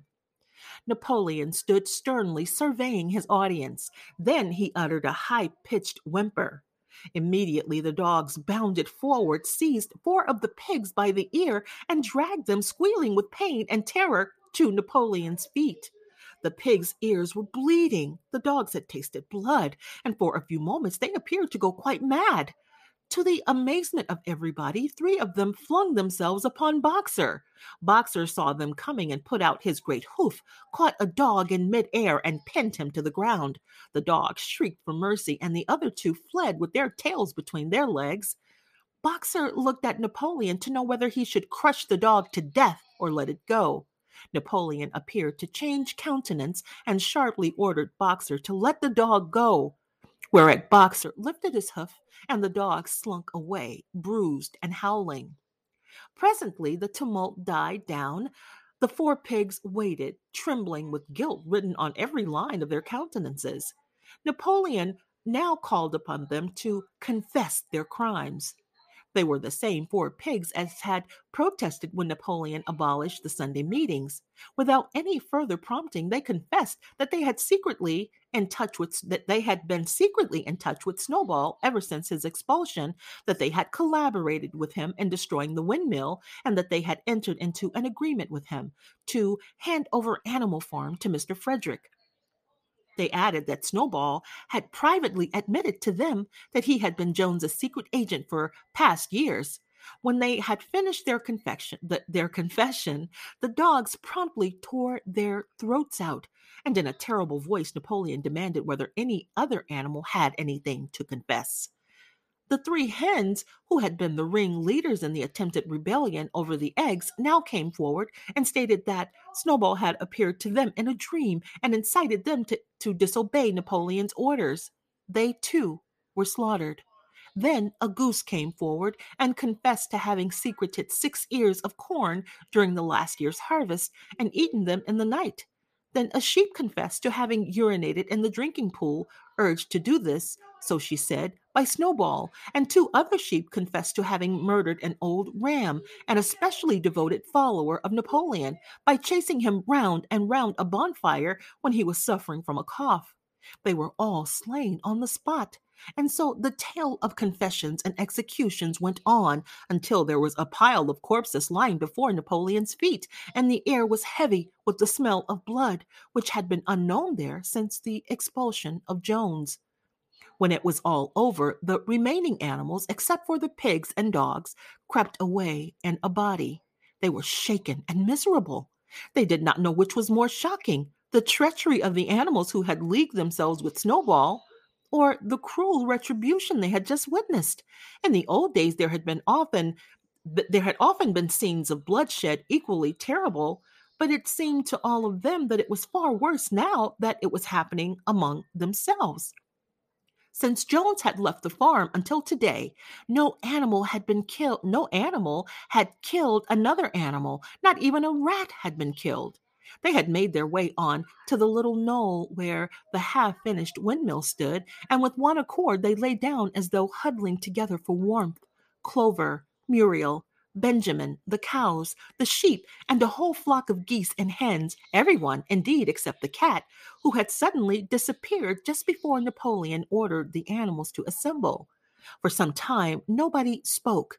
Only Boxer remained on his feet. He fidgeted to and fro, swishing his long black tail against his sides and occasionally uttering a little whinny of surprise. Finally, he said, I do not understand it.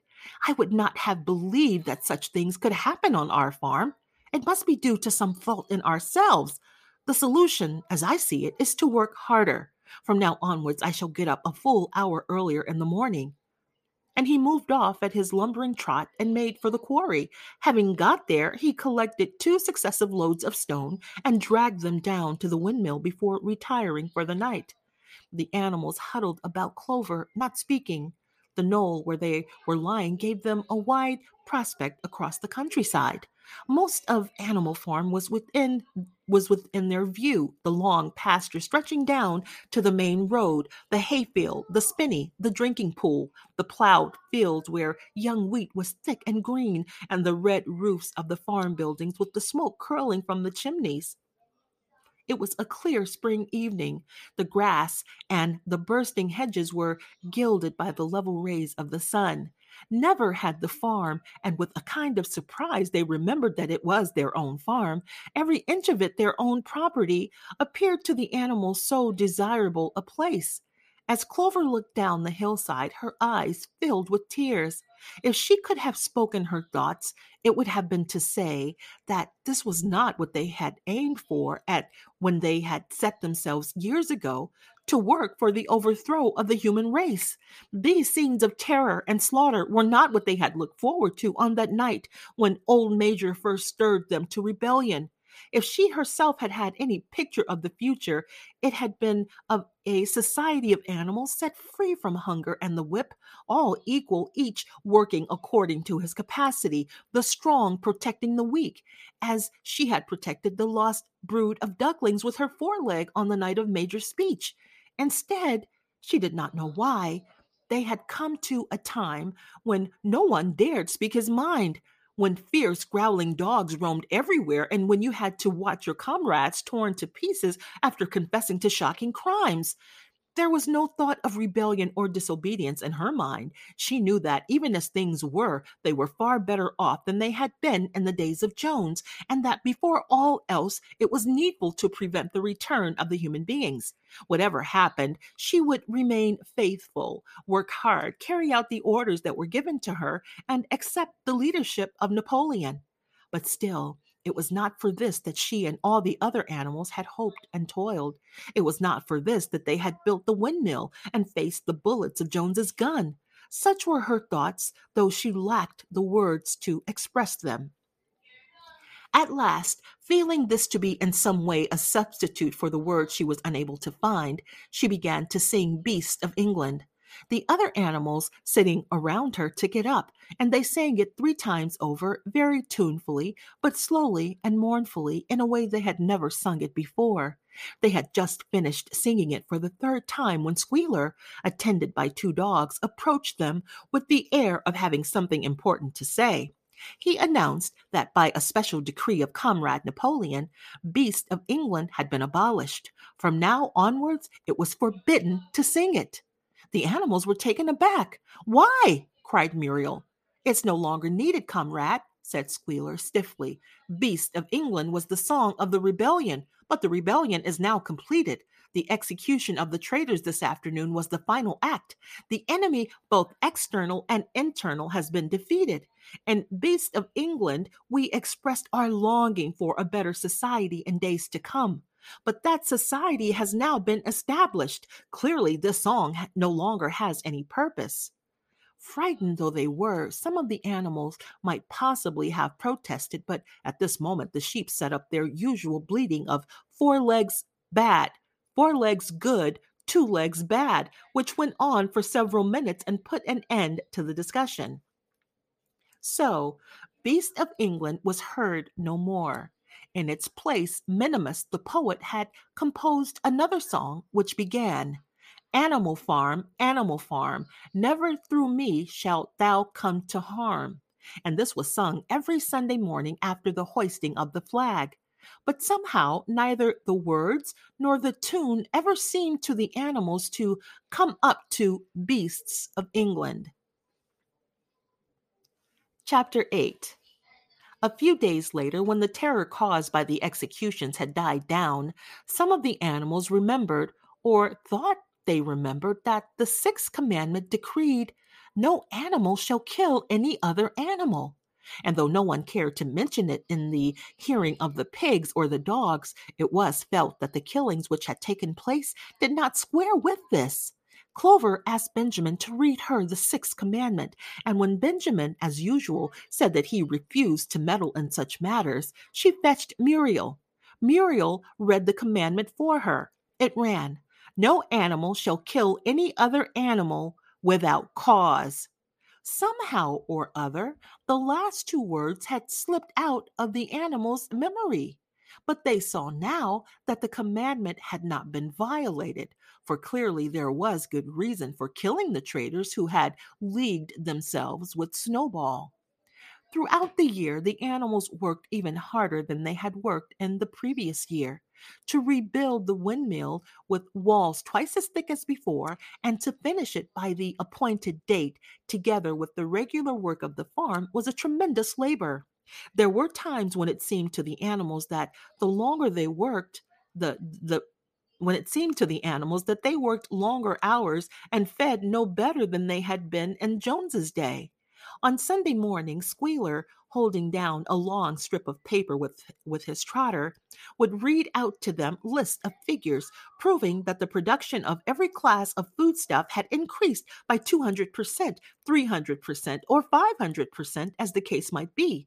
The animals saw no reason to disbelieve him, especially as they could no longer remember very clearly what conditions had been like before the rebellion. All the same, there were days when they felt that they would sooner have had less figures and more food. All orders were now issued through Squealer or one of the other pigs. Napoleon himself was not seen in public as often as once in a fortnight. When he did appear, he was attended not only by his retinue of dogs, but by a black cockerel who matched, who marched in front of him and acted as a kind of trumpeter, letting out a loud cock-a-doodle-doo before Napoleon spoke. Even in the farmhouse, it was said Napoleon inhabited separate apartments from the others. He took his meals alone, with two dogs to wait upon him, and always ate from the Crown Derby dinner service which had been in the glass cupboard in the drawing room. It was also announced that the gun would be fired every year on Napoleon's birthday, as well as on the other two anniversaries. Napoleon was now never spoken of simply as Napoleon he was always referred to in formal style as our leader, Comrade Napoleon. And the pigs liked to invent for him such titles as Father of all animals, Terror of mankind, Protector of the sheepfold, Duckling's friend, and the like.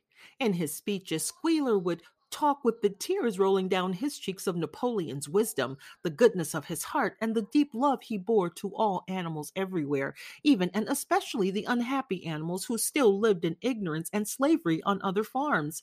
It had become usual to give Napoleon the credit for every successful achievement and every stroke of good fortune. You would often hear one hen remark to another, under the guidance of our leader, Comrade Napoleon, I have laid five eggs in six days or two cows enjoying a drink at the pool would exclaim, Thanks to the leadership of Comrade Napoleon, how excellent this water tastes! The general feeling on the farm was well expressed in a poem entitled Comrade Napoleon, which was composed by Minimus, and it ran as follows friend of fatherless, friend of happiness, fountain of happiness, Lord of the swill bucket. Oh, how my soul is on fire when I gaze at thy calm and commanding eye. Like the sun in the sky, comrade Napoleon. Thou art the giver of all that thy creatures love. Full belly twice a day, clean straw to roll upon. Every beast, great or small, sleeps in peace in his stall. Thou watchest over all, comrade Napoleon. Had I, sucking pig, ere he had grown as big, even as a pint bottle or a rolling pin, he should have learned to be faithful and true to thee, Yes, his first squeak should be Comrade Napoleon. Napoleon approved of this poem and caused it to be inscribed on the wall of the pig barn of the big barn and the opposite end of the seven commandments. It was surmounted by a portrait of Napoleon in profile executed by Squealer in white paint. Meanwhile, through the agency of Whymper, Napoleon was engaged in complicated negotiations with Frederick and Pilkington. The pile of timber was still unsold. Of the two, Frederick was the more anxious to get hold of it, but he would not offer a reasonable price. At the same time, there were renewed rumors that Frederick and his men were plotting to attack Animal Farm and to destroy the windmill, the building of which had aroused furious jealousy in him. Snowball was known to be still skulking on the Pinchfield farm. In the middle of the summer, the animals were alarmed to hear that three hens had come forward and confessed that, inspired by Snowball, they had entered into a plot to murder Napoleon.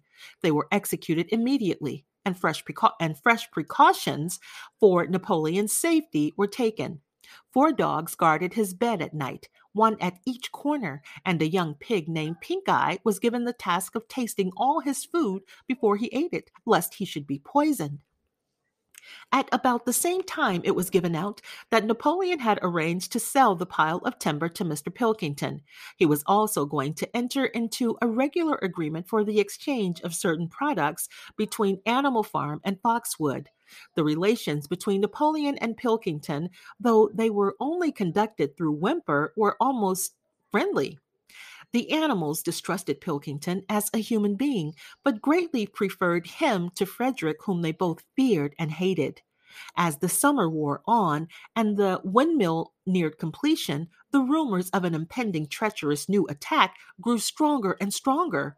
Frederick, it was said, intended to bring against them twenty men, all armed with guns, and he had already bribed the magistrates and police so that if he could once get hold of the title deeds of Animal Farm, they would ask no questions. Moreover, terrible stories were leaking out from Pinchfield about the cruelties that Frederick practiced upon his animals. He had flogged an old horse to death. He starved his cows. He had killed a dog by throwing it into the furnace. He amused himself in the evenings by making cocks fight with splinters of razor blade tied to their spurs. The animals' blood boiled with rage when they had heard of these things being done to their comrades, and sometimes they clamored to be allowed to go out in a body and attack Pinchfield Farm, drive out the humans, and set the animals free. But Squealer counseled them to avoid rash actions and trust in Comrade Napoleon's strategy. Nevertheless, feeling against Frederick continued to run high. One Sunday morning, Napoleon appeared in the barn and explained that he had never at any time contemplated selling the pile of timber to Frederick. He considered it beneath his dignity, he said, to have dealings with scoundrels of that description. The pigeons, who were still sent out to spread tidings of the rebellion, were, were forbidden to set foot anywhere on Foxwood, and were also ordered to drop their former slogan of death to humanity in favor of death to Frederick. In the late summer, yet another of Snowball's machinations was laid bare. The wheat crop was full of weeds, and it was discovered that on one of his nocturnal visits, Snowball had mixed weed seeds with the seed corn. A gander who had been privy to the plot had confessed his guilt to Squealer and immediately committed suicide by swallowing deadly nightshade berries. The animals now also learned that Snowball had never, as many of them had believed hitherto, received the order of Animal Hero, First Class. This was merely a legend which had been spread some time after the Battle of the Cowshed by Snowball himself. So far from being decorated, he had been censured for showing cowardice in the battle. Once again, some of the animals heard this with certain bewilderment, but Squealer was soon able to convince them that their memories had been at fault in the autumn by a tremendous, exhausting effort, for the harvest had to be gathered at almost the same time, the windmill was finished. The machinery still had to be installed, and Whymper was negotiating the purchase of it, but the structure was completed. In the teeth of every difficulty, in spite of inexperience, of primitive implements, of bad luck, and of Snowball's treachery, the work had been finished punctually to the very day. Tired out but proud, the animals walked round and round their masterpiece, which appeared even more beautiful in their eyes than when it had been built the first time. Moreover, the walls were twice as thick as before. Nothing short of explosives would lay them low this time, and when they thought of how they had labored, what discouragements they had overcome, and the enormous difference that it would make in their lives when the sails were turning and the dynamos running, when they thought of all this, their tiredness forsook them and they gamboled round and round the windmill, uttering cries of triumph. Napoleon himself, attended by his dogs, and his cockerel came down to inspect the completed work. He personally congratulated the animals on their achievement and announced that the mill would be named Napoleon Mill. Two days later, the animals were called together for a special meeting in the barn. They were dumbstruck with surprise when Napoleon announced that he had sold the pile of timber to Frederick. Tomorrow, Frederick's wagons would arrive and begin carting it away. Throughout the whole period of his seeming friendship with Pilkington, Napoleon had really been in secret agreement with Frederick. All relations with Foxwood had been broken off. Insulting messages had been sent to Pilkington. The pigeons had been told to avoid Pinchfield Farm and to alter their slogan from Death to Frederick to Death to Pilkington. At the same time, Napoleon assured the animals that the stories of an impending attack on Animal Farm were completely untrue, and that the tales about Frederick's cruelty to his animals had been greatly exaggerated. All these rumors had probably originated with Snowball and his agents. It now appeared that Snowball was not, after all, hiding on Pinchfield Farm and in fact had never been there in his life. He was living in considerable luxury, so it was said, at Foxwood, and had in reality been a, pension, been a pensioner of Pilkington for past years. The pigs were in ecstasies over Napoleon's cunning. By seeming to be friendly with Pilkington, he had forced Frederick to raise his price by twelve pounds. But the superior quality of Napoleon's mind, said Squealer, was shown in the fact that he trusted nobody, not even Frederick. Frederick had wanted to pay for the timber with something called a check, which, it seemed, was a piece of paper with a promise to pay written upon it. But Napoleon was too clever for him. He had demanded payment in in real five pound notes, which were to be handed over before the timber was removed. Already Frederick had paid up, and the sum he had paid was just enough to buy the machinery for the windmill. Meanwhile, the timber was being carted away at high speed. When it was all gone, another special meeting was held in the barn for the animals to inspect Frederick's banknotes. Smiling beautifully and wearing both his decorations, Napoleon reposed on a bed of straw on the platform with the money at his side, neatly piled on a china dish from the farmhouse kitchen. The animals filed slowly past and each gazed his fill. And Boxer put out his nose to sniff at the banknotes, and the flimsy white things stirred and rustled in his breath. Three days later, there was a terrible hullabaloo. Whymper, his face deadly pale, came racing up the path on his bicycle, flung it down in the yard, and rushed straight into the farmhouse. The next moment, a choking roar of rage sounded from Napoleon's apartments. The news of what had happened spread, spread round the farm like wildfire. The banknotes were forgeries. Frederick had got the timber for nothing. Napoleon called the animals together immediately and in a terrible voice pronounced the death sentence upon Frederick. When captured, he said, Frederick should be boiled alive. At the same time, he warned them that after this treacherous deed, the worst was to be expected. Frederick and his men might make their long expected attack at any moment. Sentinels were placed at all the approaches to the farm. In addition, four pigeons were sent to Foxwood with a conciliatory message which it was hoped might re establish good relations with Pilkington. The very next morning, the attack came. The animals were at breakfast when the lookout came, when the lookouts came racing in with the news that Frederick and his followers had already come through the five barred gate. Boldly enough, the animals sailed forth to meet them, but this time they did not have the easy victory that they had had in the Battle of the Cowshed. There were fifteen men with half a dozen guns between them, and they opened fire as soon as they got within fifty yards. The animals could not face the terrible explosions of the stinging pellets, and in spite of the efforts of Napoleon and Boxer to rally them, They were soon driven back. A number of them were already wounded. They took refuge in the farm buildings and peeped cautiously out from chinks and knot holes. The whole of the big pasture, including the windmill, was in the hands of the enemy. For the moment, even Napoleon seemed at a loss. He paced up and down without a word, his tail rigid and twitching. Wistful glances were sent in the direction of Foxwood. If Pilkington and his men would help them, the day might yet be won. But at this moment, the four pigeons who had been sent out on the day before returned, one of them bearing a scrap of paper from Pilkington. On it was penciled the words, Serves you right. Meanwhile, Frederick and his men had halted about the windmill. The animals watched them, and a murmur of dismay went round.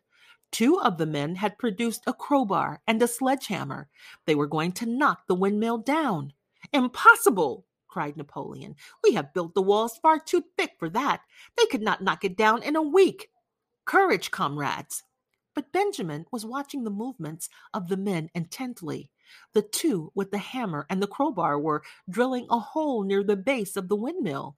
Slowly and with an air almost of amusement, Benjamin nodded his long nodded his long muzzle. I thought so, he said. You do not see what they are doing? In another moment, they are going to pack blasting powder into that hole. Terrified, the animals waited. It was impossible now to venture out of the shelter of the buildings. After a few minutes, the men would the men would the men were seen to be running in all directions. Then there was a deafening roar. The pigeons swirled into the air, and all the animals, except Napoleon, flung themselves flat on their bellies and hid their faces. When they got up again, a huge cloud of black smoke was hanging where the windmill had been. Slowly, the breeze drifted it away. The windmill had ceased to exist. And at this sight, the animals' courage returned to them. The fear and despair they had felt a moment earlier were drowned in their rage against this vile, contemptible act. A mighty cry for vengeance went up, and without waiting for uh, waiting for orders, they charged forth in a body and made straight for the enemy. This time they did not heed they did not heed the cruel pellets that swept over them like hail. It was a savage, bitter battle. The men fired again and again, and when the animals got close got to close quarters, lashed out with their sticks and the heavy boots. A cow, three sheep, and two geese were killed, and nearly everyone was wounded. Even Napoleon, who was directing operations from the rear, had the tip of his tail chipped by a pellet. But the men did not go unscathed either. Three of them had their heads broken by blows from Boxer's hoofs. Another was gored in the belly by a cow's horn. Another had his trousers nearly torn off by Jessie and Bluebell. And when the nine dogs of Napoleon's own bodyguard, whom he had instructed to make a detour under cover of the hedge, suddenly appeared on the men's flank, baying ferociously, panic overtook them. They saw that they were in danger of being surrounded. Frederick shouted to his men to get out while the getting was good, and the next moment the cowardly enemy was running for his dear life. The animals chased them right down to the bottom of the field and got in some last kicks at them as they forced their way through the thorn hedge. They had won, but they were weary and bleeding. Slowly they began to limp back towards the farm. The sight of their dead comrades stretched upon the grass moved some of them to tears, and for a little while they, they halted in sorrowful silence at the place where the windmill had once stood. Yes, it was gone. Almost the last trace of their labor was gone. Even the foundations were partially destroyed, and in rebuilding it, they could not, this time, as before, make use of the fallen stones. This time, the stones had vanished too. The force of the explosion had flung them to distances of hundreds of yards. It was as though the windmill had never been. As they approached the farm, Squealer, who had unaccountably been absent during the fighting, came skipping towards them, whisking his tail and beaming with satisfaction, and the animals heard, from the direction of the farm buildings, the solemn booming of a gun. What is that gun firing for? said Boxer. To celebrate our victory, cried Squealer. What victory? Said Boxer. His knees were bleeding. He had a loss. He had lost a shoe and split his hoof, and a dozen pellets had lodged themselves in his hind leg. What victory, comrade? Have we not driven the enemy off our off our soil, the, the sacred soil of Animal Farm? But they have destroyed the windmill, and we had and we had worked on it for two years. What matter? We will build another windmill. We will build six windmills if we like. And and you do, do you not appreciate, comrade, the mighty thing that we have done? The enemy was in occupation of this very ground that we stand upon, and now, thanks to the leadership of Comrade Napoleon, we have won every inch of it back again. Then we have won back what we had before, said Boxer. This is our victory, said Squealer. They limped into the yard, the pellets under their under the skin of Boxer's leg smarted painfully. He saw ahead of him the heavy labor, the the heavy the heavy labor of rebuilding the windmill from the foundations, and already in imagination he braced himself for the task. But for the first time it occurred to him that he was eleven years old and that perhaps his great muscles were not what they had once been. But when the animals saw the green flag flying and heard the gun firing again, seven times it was fired in all, and heard the speech that, that Napoleon made, congratulating them on their conduct, it did not seem to them, after all, that they had won a great victory. The animals slain in the battle were given a solemn funeral. Boxer and Clover pulled the wagon which served as a hearse, and Napoleon himself walked at the head of the procession. Two whole days were given over to celebrations. There were songs, speeches, and more firing of the gun, and a special gift of an apple was bestowed upon every animal, with two ounces of corn for each bird and three biscuits for each dog. It was announced that the battle would be called the Battle of the Windmill, and that Napoleon had created a new decoration, the Order of the Green Banner, which he had conferred upon himself. In the general rejoicings, the unfortunate affair of the banknotes was forgotten. It was a few days later than this that the pigs came upon a case of whiskey in the cellars of the farmhouse. It had been overlooked at the time when the house was first occupied. That night there came from the farmhouse the sound of loud singing, in which, to everyone's surprise, the strains of Beasts of England were mixed up. At about half past nine, Napoleon, wearing an old bowler hat of Mr. Jones's, was distinctly seen to emerge from the back door, gallop rigidly round the yard, and disappear indoors again. But in the morning, a deep silence hung over the farmhouse. Not a pig appeared to be stirring. It was nearly nine o'clock when Squealer made his appearance, walking slowly and dejectedly his eyes dull, his tail hanging limply behind him, and with every appearance of being seriously ill. He called the animals together and told them that he had a terrible piece of news to impart. Comrade Napoleon was dying. A cry of lamentation went up. Straw was laid down outside the doors of the farmhouse, and the animals walked on tiptoe, with tears in their eyes they asked one another what they should do if their leader were taken away from them. A rumor went round that Snowball had, after all, contrived to introduce poison into Napoleon's food. At 11 o'clock, Squealer came out to make another announcement. As his last act upon earth, Comrade Napoleon had pronounced a solemn decree. The drinking of an- the drinking of alcohol was to be punished by death. By the evening, however, Napoleon appeared to be somewhat better, and the following morning, Squealer was able to tell them that he was well on the way to recovery. By the evening of that day, Napoleon was back at work, and on the next day, it was learned that he had instructed Whymper to purchase in Willingdon some booklets on brewing and distilling. A week later, Napoleon gave orders that the small paddock beyond the orchard, which it had previously been intended to set aside as a grazing ground for animals who were past work, was to be plowed up. It was given out that the pasture was exhausted and needed reseeding, but it soon became known that Napoleon intended to sow it with barley. About this time, there occurred a strange incident which hardly anyone was able to understand. One night, about 12 o'clock, there was a loud crash in the yard, and the animals rushed out of their stalls. It was a moonlit night. At the foot of the end wall of the big barn, where the seven commandments were written, there lay a ladder broken in two pieces. Squealer, temporarily stunned, was sprawling beside it, and near at hand there lay a lantern, a paintbrush, and an overturned pot of white paint. The dogs immediately made a ring round Squealer and escorted him back to the farmhouse as soon as he was able to walk.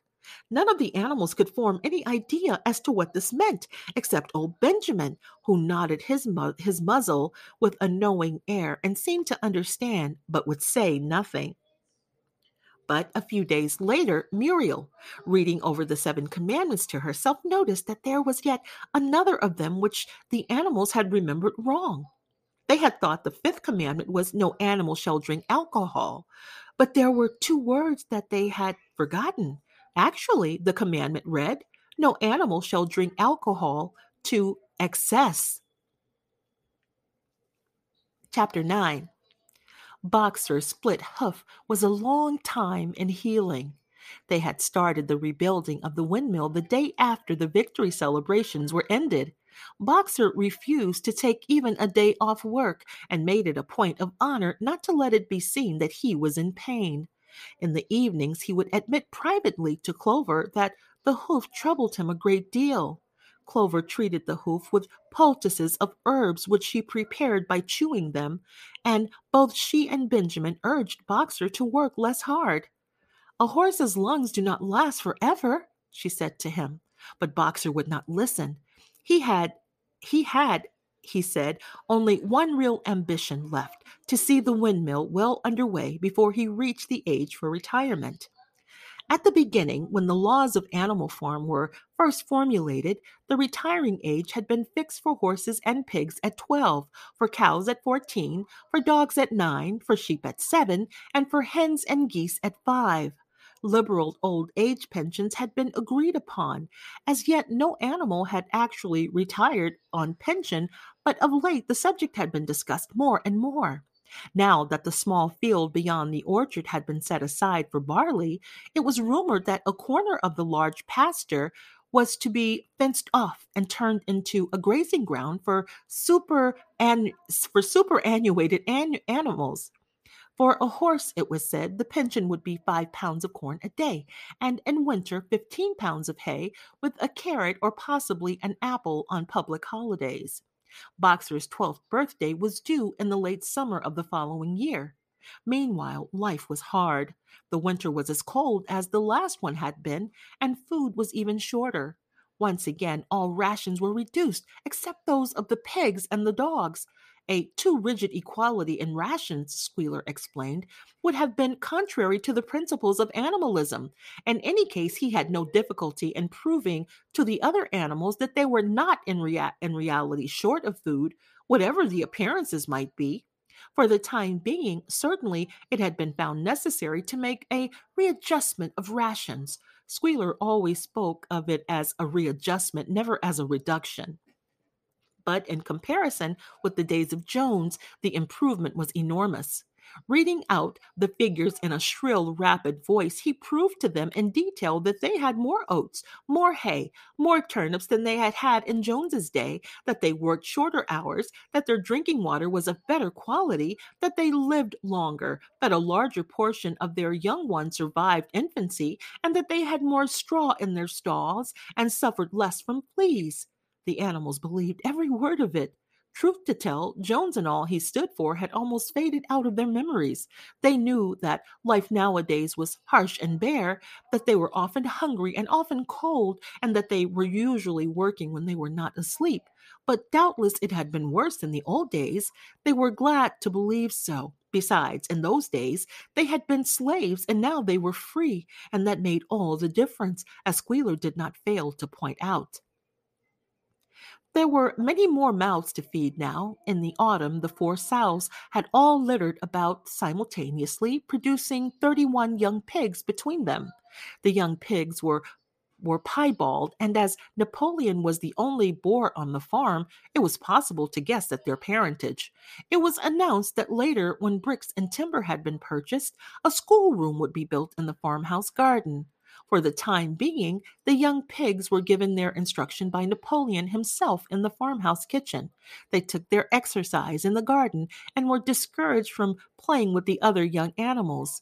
About this time, too, it was laid down as a rule that when a pig and any other animal met on the path, the other animal must stand aside, and also that all pigs of whatever degree were to have the privilege of wearing green ribbons on their tails on Sundays. The farm had had a fairly successful year, but was still short of money. There were the bricks, sand, and lime for the schoolroom to be purchased, and it would also be necessary to begin saving up again for the machinery for the windmill. Then there were lamp oil and candles for the house, sugar for Napoleon's own table. He forbade this to the other pigs on the ground that it made them fat, and all the usual replacements, such as tools, nails, string, coal, wire, scrap iron, and dog biscuits. A stump of hay and part of the potato crop were sold off, and the contract for eggs was increased to 600 a week so that that year the hens barely hatched enough chicks to keep their numbers at the same level.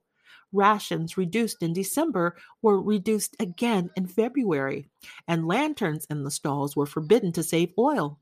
But the pigs seemed comfortable enough and, in fact, were putting on weight, if anything. One afternoon in late February, a warm, rich, appetizing scent, such as the animals had never smelt before, wafted itself across the yard from the little brew house which had been disused in Jones's time and which stood beyond the kitchen. Someone said it was the smell of cooking barley. The animals sniffed the air hungrily and wondered whether a warm mash was being prepared for their supper.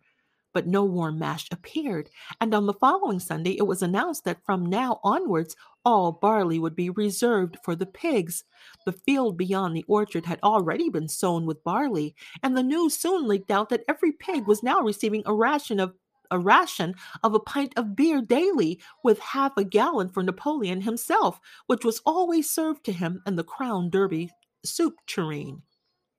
But if there were hardships to be borne, they were partly offset by the fact that life nowadays had a greater dignity than it had before. There were more songs, more speeches, more processions, Napoleon had commanded that once a week there should be held something called a spontaneous demonstration, the object of which was to celebrate the struggles and triumphs of Animal Farm. At the disappointed time, at the appointed times, the animals would leave their work and march round the precincts of the farm in military formation, with the pigs leading, then the horses, then the cows, then sheep, and then the poultry. The dogs flanked the procession, and at the head of all marched Napoleon's black cockerel. Boxer and Clover always carried between them a green banner marked with the hoof and the horn and the caption, Long live Comrade Napoleon.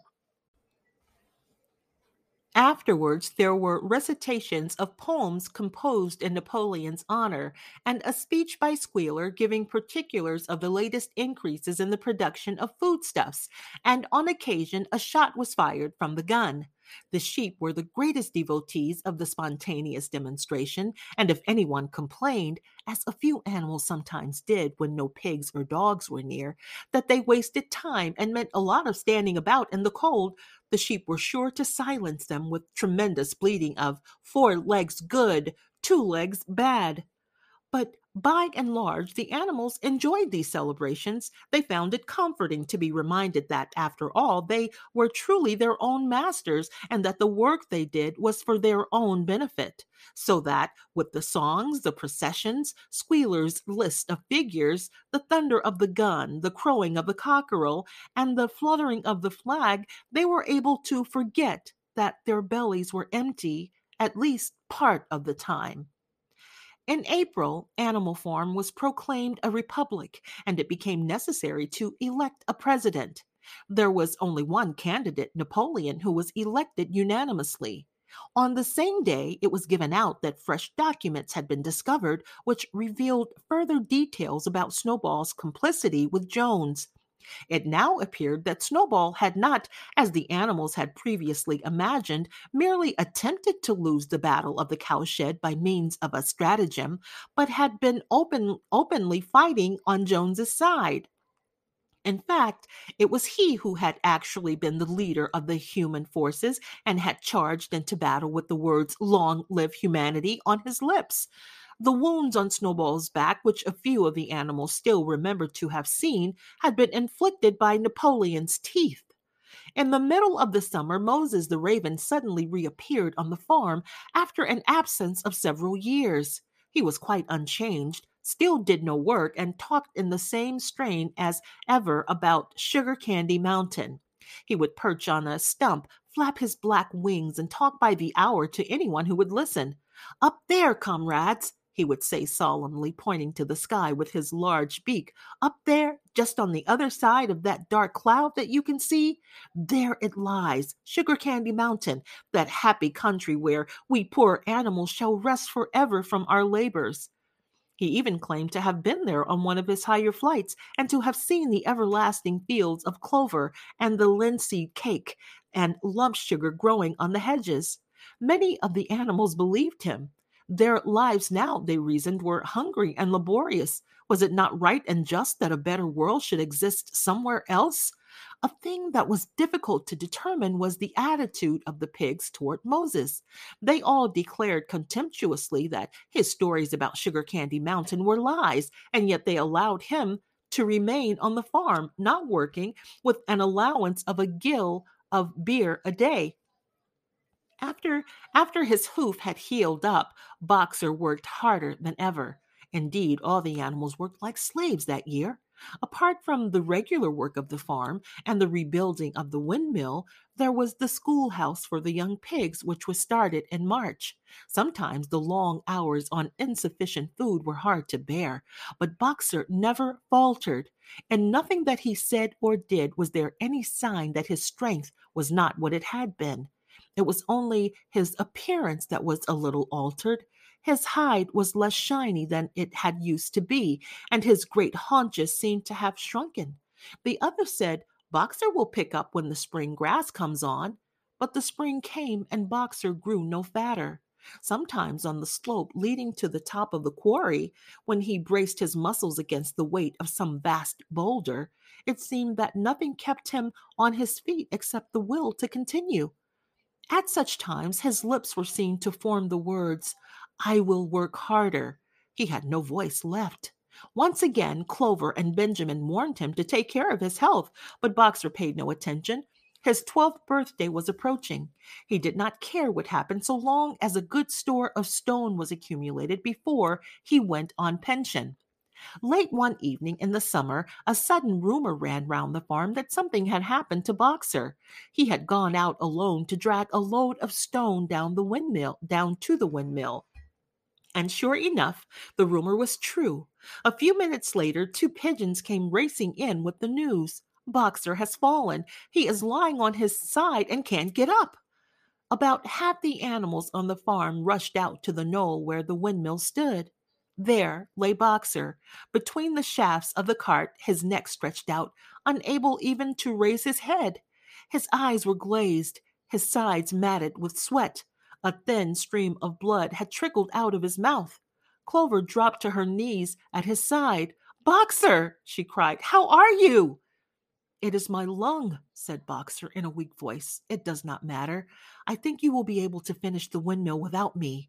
There is a pretty good store of stone accumulated. I had only another month to go in any case. To tell you the truth, I had been looking forward to my retirement, and perhaps as Benjamin is growing old too, they will let him retire at the same time and be a companion to me. But we must get up at once, said, said Clover. Run, somebody, and, and tell Squealer what has happened. All the other animals immediately raced back to the farmhouse to give Squealer the news.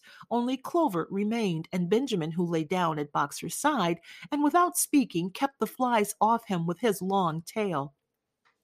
About after a quarter of an hour, Squealer appeared, full of sympathy and concern.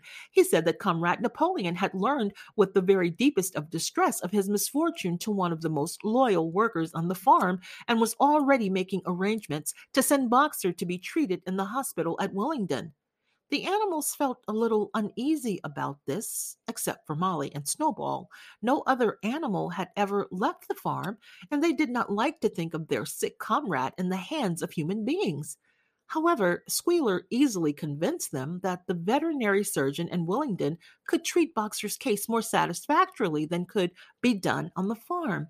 And about half an hour later, when Boxer had somewhat recovered, he was with difficulty got on to his feet and managed to limp back to his stall where Clover and Benjamin had prepared a good bed of straw for him. For the next two days, Boxer remained in his stall. The pigs had sent out a large bottle of pink medicine, which they had found in the medicine chest in the bathroom, and Clover administered it to Boxer twice a day after meals. In the evening, she lay in his stall and talked to him, while Benjamin kept the flies off him. Boxer professed not to be sorry for what had happened.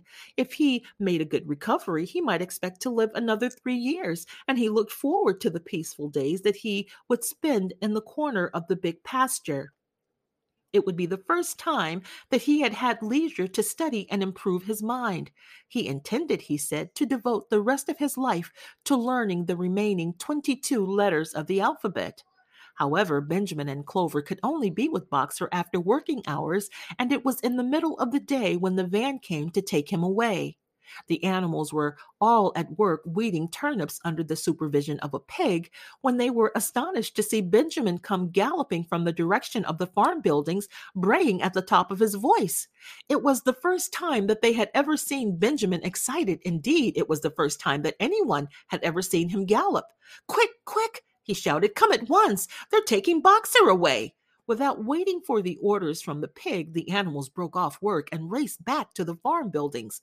Sure enough, there in the yard was a large closed van drawn by two horses with lettering on its side and a sly looking man in a low crowned bowler hat sitting on the driver's seat, and Boxer's stall was empty.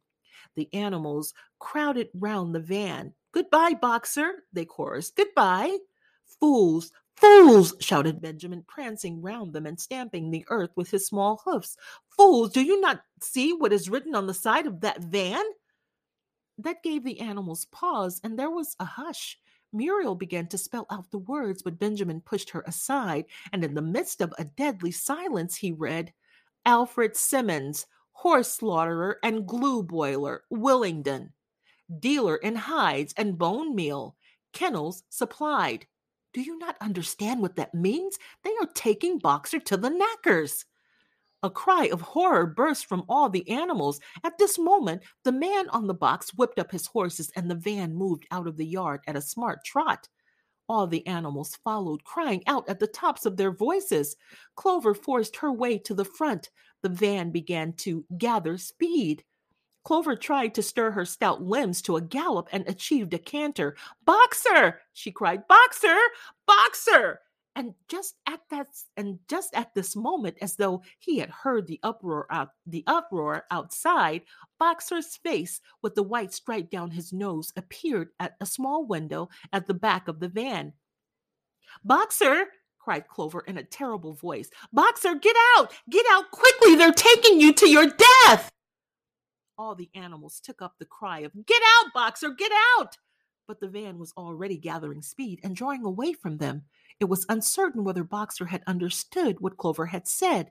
But a moment later, his face disappeared from the window, and there was the sound of a tremendous drumming of hoofs inside the van. He was trying to kick his way out. The time had been when a few kicks from Boxer's hoofs would have smashed the van to matchwood.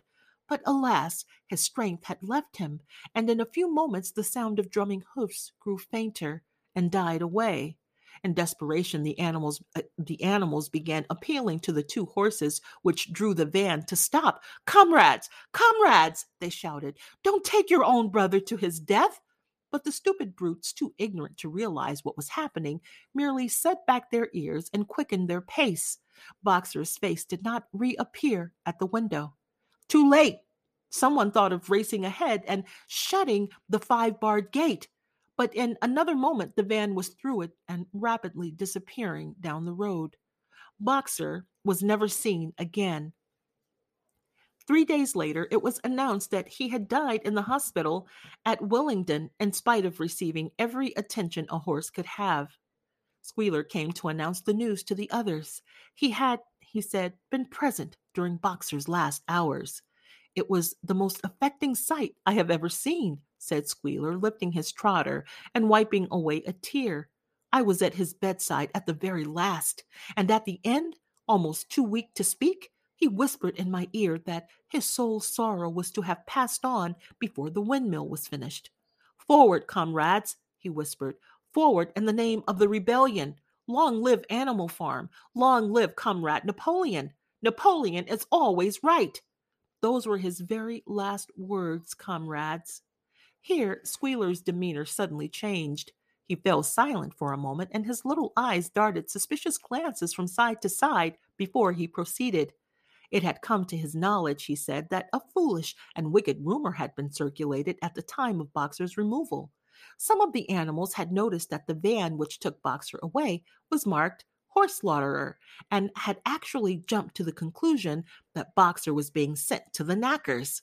It was almost unbelievable, said Squealer, that any animal could be so stupid. Surely, he cried indignantly, whisking his tail and skipping from side to side, surely they knew their beloved leader, Comrade Napoleon, better than that. But the explanation was really very simple. The van had previously been the property of the knacker and had been bought by the veterinary surgeon who had not yet painted the old name out. That was how the mistake had arisen.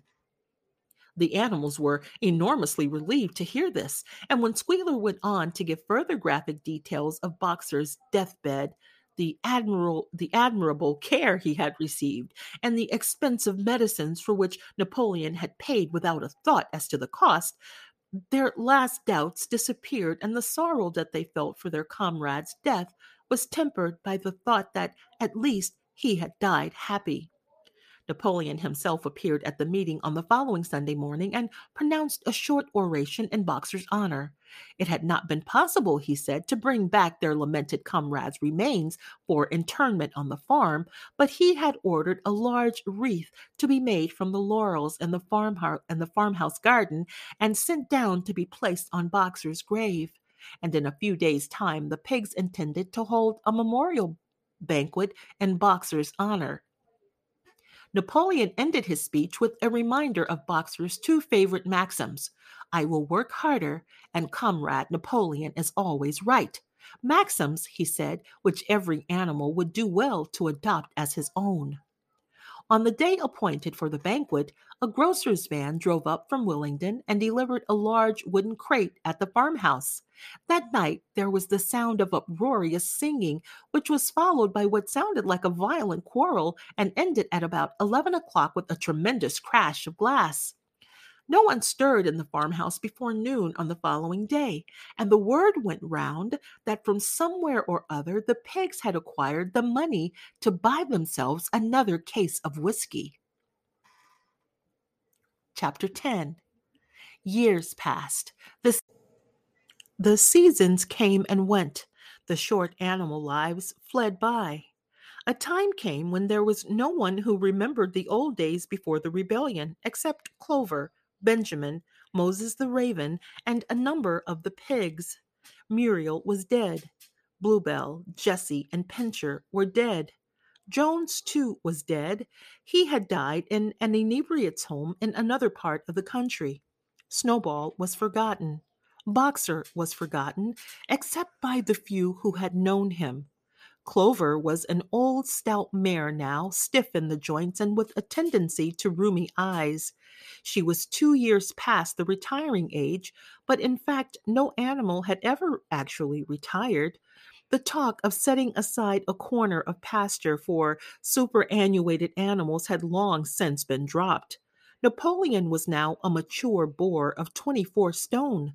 Squealer was so fat that he could with difficulty see out of his eyes. Only Benjamin was much the same as ever, except for being a little grayer about the muzzle, and since Boxer's death, more morose and taciturn than ever. There were many more creatures on the farm now, though the increase was not so great as had been expected in earlier years. Many animals had been born to whom the rebellion was only a dim tradition passed on by word of mouth, and others had been bought who had never heard mention of such a thing before their arrival. The farm possessed three horses now besides Clover.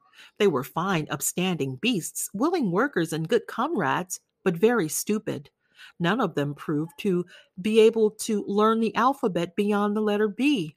They accepted everything that they were told about the rebellion and the principles of animalism, especially from Clover, for whom they had an almost filial respect, but it was doubtful whether they understood very much of it. The farm was more prosperous now and better organized. It had been enlarged by two fields which had been brought from Mr. Pilkington. The windmill had been successfully completed at last, and the farm possessed a threshing machine and a hay elevator of its own, and various new buildings had been added to it. Whymper had bought himself a dog cart. The windmill, however, had not, after all, been used for generating electrical power. It was used for milling corn and brought in a handsome money profit. The animals were hard at work building yet another windmill when that one was finished, so it was said the dynamos would be installed. But the luxuries of which Snowball had once taught the animals to dream, the stalls with electric light and hot and cold water, and the three day week were no longer talked about. Napoleon had denounced such ideas as contrary to the spirit of animalism. The truest happiness, he said, lay in working hard and living frugally. Somehow it seemed as though the farm had grown richer without making the animals themselves any richer, except, of course, for the pigs and the dogs. Perhaps this was partly because there were so many pigs and so many dogs. It was not that these creatures did not work after their fashion, there was, as Squealer was never tired of explaining, endless work in the supervision and organization of the farm. Much of this work was of a kind that the other animals were too ignorant to understand. For example, Squealer told them that the pigs had to expend enormous labors every day upon mysterious things called files, reports, minutes, and memoranda. These were large sheets of paper which had to be closely covered with writing, and as soon as they were so covered, they were burnt in the furnace. This was one of the highest importance for the well this was of the highest importance for the welfare of the farm, Squealer said. But still, neither pigs nor dogs produced any food by their own labor, and they were very and there were very many of them, and their appetites were always good. As for the others, their life, so far as they knew, was as it had always been. They were they were generally hungry, they slept on straw, they drank from the pool, they labored in the fields, in winter, they were troubled by the cold, and in the summer by the flies. Sometimes the older ones among them racked their dim memories and tried to determine whether, in the early days of the rebellion, when Jones's expulsion was still recent, things had been better or worse than now. They could not remember. There was nothing with which they could compare their present lives. They had nothing to go on except Squealer's list of figures, which invariably demonstrated that everything was getting better and better. The animals found the problem insoluble. In any case, they had little time for speculating on such things now. Only old Benjamin professed to remember every detail of his long life and to know that things never had been nor ever could be much better or much worse. Hunger, hardship, disappointment, being, so he said, the unalterable law of life. And yet the animals never gave up hope. More, they never lost, even for an instant, their sense of honor and privilege in being members of Animal Farm. They were still the only farm in the whole county, in all England, owned and operated by animals. Not one of them, not even the youngest, not even the newcomers who had been brought from farms 10 or 20 miles away ever ceased to marvel at that. And when they heard the gun booming and saw the green flag fluttering at the masthead, their hearts swelled with imperishable pride, and the talk turned always toward the old heroic days, the expulsion of Jones, the writing of the Seven Commandments, the great battles in which the human invaders had been defeated. None of the old dreams had been abandoned. The Republic, of the animals which Major had foretold when the green fields of England should be untrodden by human feet was still believed in. Some day it was coming. It might not be soon. It might not be with within the lifetime of any animal living now, but it was coming. Even the tune Beast of England was perhaps hummed secretly here and there. At any rate, it was a fact that every animal on the farm knew it, though no one could have dared to sing it aloud. It might be that their lives were hard and that not all their hopes had been fulfilled, but they were conscious that there were not that they were not as other animals. If they went hungry, it was not from feeding tyrannical human beings. If they worked hard, at least they worked for themselves. No creature among them went upon two legs. No creature called any other creature master. All animals were equal. One day in early summer, Squealer ordered the sheep to follow him and led them out to a piece of waste ground at the other end of the farm, which had become overgrown with birch saplings. The sheep spent the whole day there browsing at the leaves under Squealer's supervision. In the evening, he returned to the farmhouse himself, but as it was warm weather, told the sheep to stay where they were. It ended by their remaining there for a whole week, during which time the other animals saw nothing of them. Squealer was with them for the greater part of every day. He was, he said, teaching them to sing a new song for which privacy was needed. It was just after the sheep had returned on a pleasant evening when the animals had finished work and were making their way back to the farm buildings that the terrified neighing of a horse sounded from the yard. Startled, the animals stopped in their tracks. It was Clover's voice. She neighed again, and all the animals broke into a gallop and rushed into the yard. Then they saw what Clover had seen. It was a pig walking on his hind legs. Yes, it was Squealer, a little awkwardly, as though not quite used to supporting his considerable bulk in that position, but with perfect balance. He was strolling across the yard and a moment later, out from the door of the farmhouse came a long file of pigs, all walking on their hind legs. Some did it better, better than others. One or two were even a trifle unsteady and looked as though they would have like the support of a stick, but every one of them made his way right right round the yard successfully. And finally, there was a tremendous baying of dogs and a shrill crowing from the black cockerel, and out came Napoleon himself, majestically upright, casting haughty glances from side to side, and with his dogs gambolling round him. He carried a whip in his trotter. There was a deadly silence. Amazed, terrified, huddling together, the animals watched the long line of pigs march slowly round the yard. It was as though the world had turned upside down. Then there came a moment when the first shock had worn off, and when, in spite of everything, in spite of their terror of the dogs, and of the habit developed through long years of never complaining, never criticizing, no matter what happened, they might have uttered some word of protest.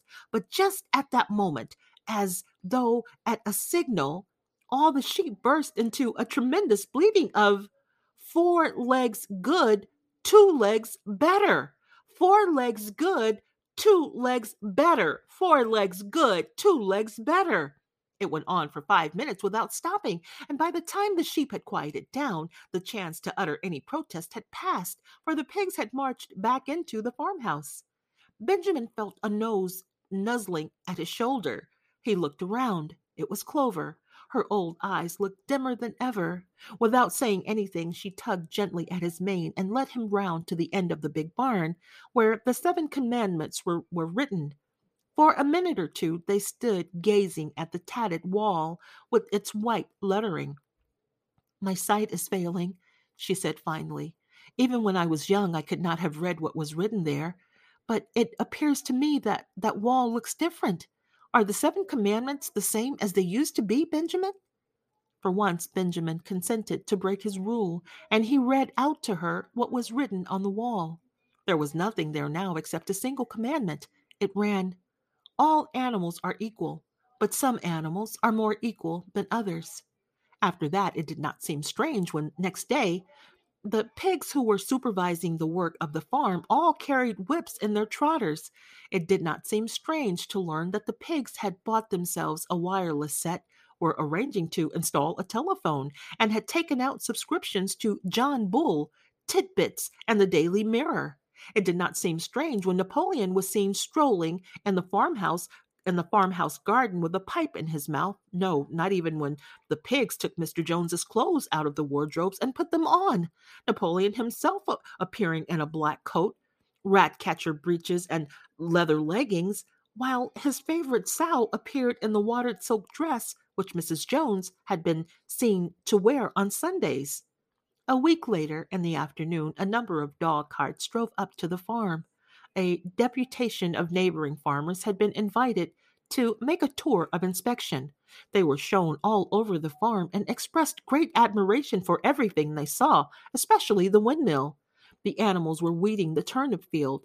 They worked diligently, hardly raising their faces from the ground, and not knowing whether to be more frightened of the pigs or of the human visitors. That evening, loud laughter and bursts of singing came from the farmhouse and suddenly, at the sound of the mingled voices, the animals were stricken with curiosity. What could be happening in there now that for the first time the animals and human beings were meeting on terms of equality? With one accord, they began to creep as quietly as possible into the farmhouse garden. At the gate, they paused, half frightened to go on, but Clover led the way in. They tiptoed up to the house, and such animals as were tall enough peered in at the dining room window. There, round the long table, sat half dozen farmers and half dozen of the more eminent pigs, Napoleon himself occupying the seat of honor at the head of the table. The pigs appeared completely at ease in their chairs. The company had been enjoying a game of cards, but had broken off for the moment, evidently in order to drink a toast.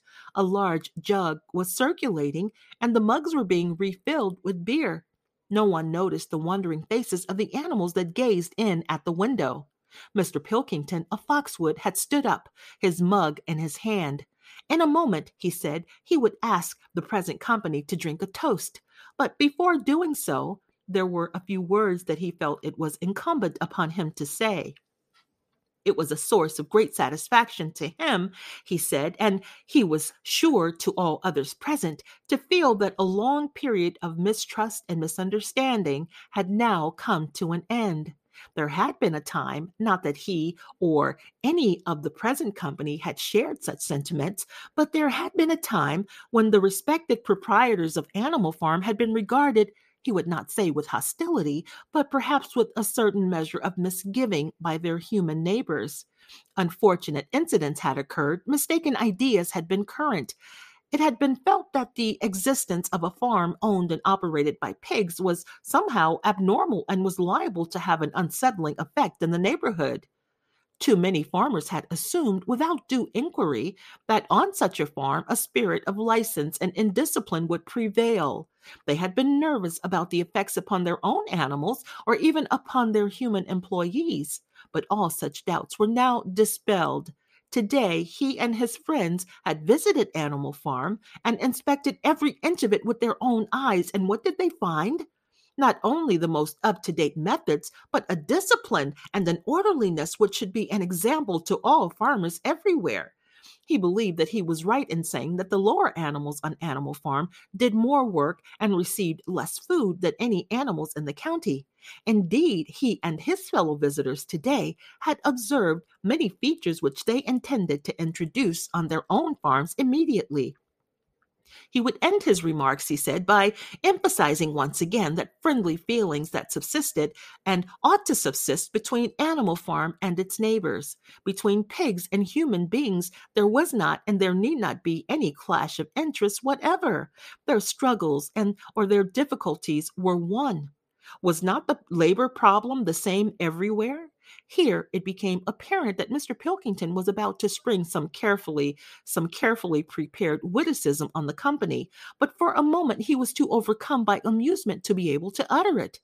After much choking, during which his various chins turned purple, he managed to get it out. If you have your lower animals to contend with, he said, we have our lower classes. This bon mot set the table in a roar, and Mr. Pilkington once again congratulated the pigs on the low rations, the long working hours, and the general absence of pampering which he had observed on Animal Farm. And now, he said finally, he would ask the company to rise to their feet and make certain that their glasses were full. Gentlemen, concluded Mr. Pilkington, gentlemen, I give you a toast to the prosperity of Animal Farm. There was enthusiastic cheering and a stamping of feet. Napoleon was so gratified that he left his place and came round the table to clink his mug against Mr. Pilkington's before emptying it. When the cheering had died down, Napoleon, who had remained on his feet, intimated that he too had a few words to say. Like all of Napoleon's speeches, it was short and to the point. He too, he said, was happy that the period of misunderstanding was at an end. For a long time there had been rumors circulated, he had reason to think, by some malignant enemy, that there was something subversive and even revolutionary in the outlook of himself and his colleagues. They had been credited with attempting to stir up rebellion among the animals on neighboring farms. Nothing could be further from the truth. Their sole wish now and in the past was to live at peace and in normal business relations with their neighbors. This farm, which he had the honor to control, he added, was a cooperative enterprise. The title deeds, which were in his own possession, were owned by the pigs jointly. He did not believe, he said, that any of the old suspicions still lingered, but certain changes had been made recently in the routine of the farm which should have made the effect of promoting confidence still further. Hitherto, the animals on Animal Farm had a rather foolish custom of addressing one another as comrade. This was to be suppressed.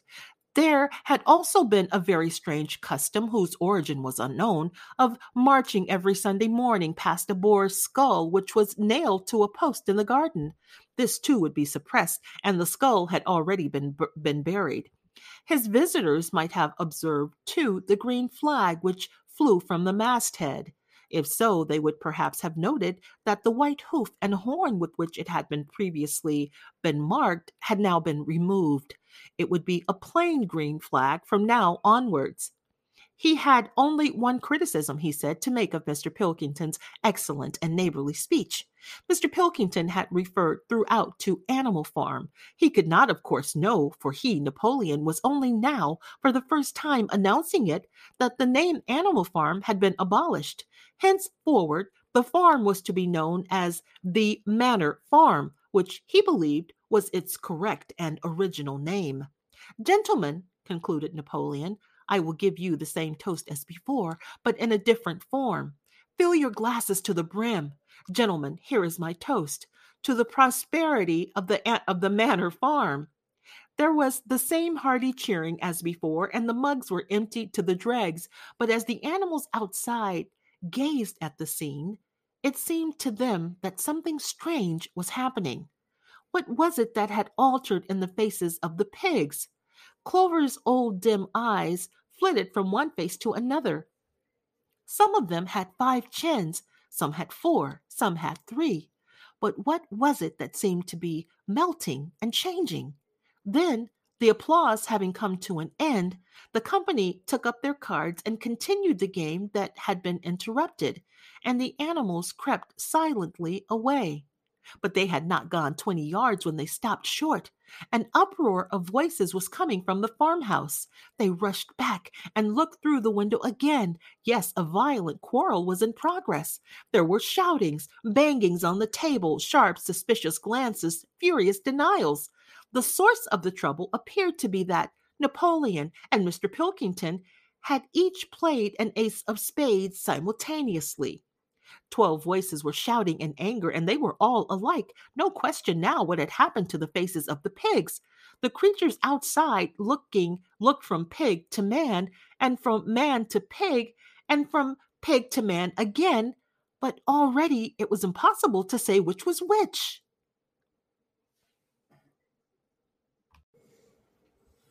And that concludes my reading of George Orwell's Animal Farm here at Karla Reads the Classics. Thank you so much for listening. As always, I remind you that if you have questions, comments, or if you'd like to make a suggestion, you can write to me at Karla Reads the Classics at gmail.com. And you can also interact with the Q&A at the end of the episode description. Thank you so much for listening. Until next time.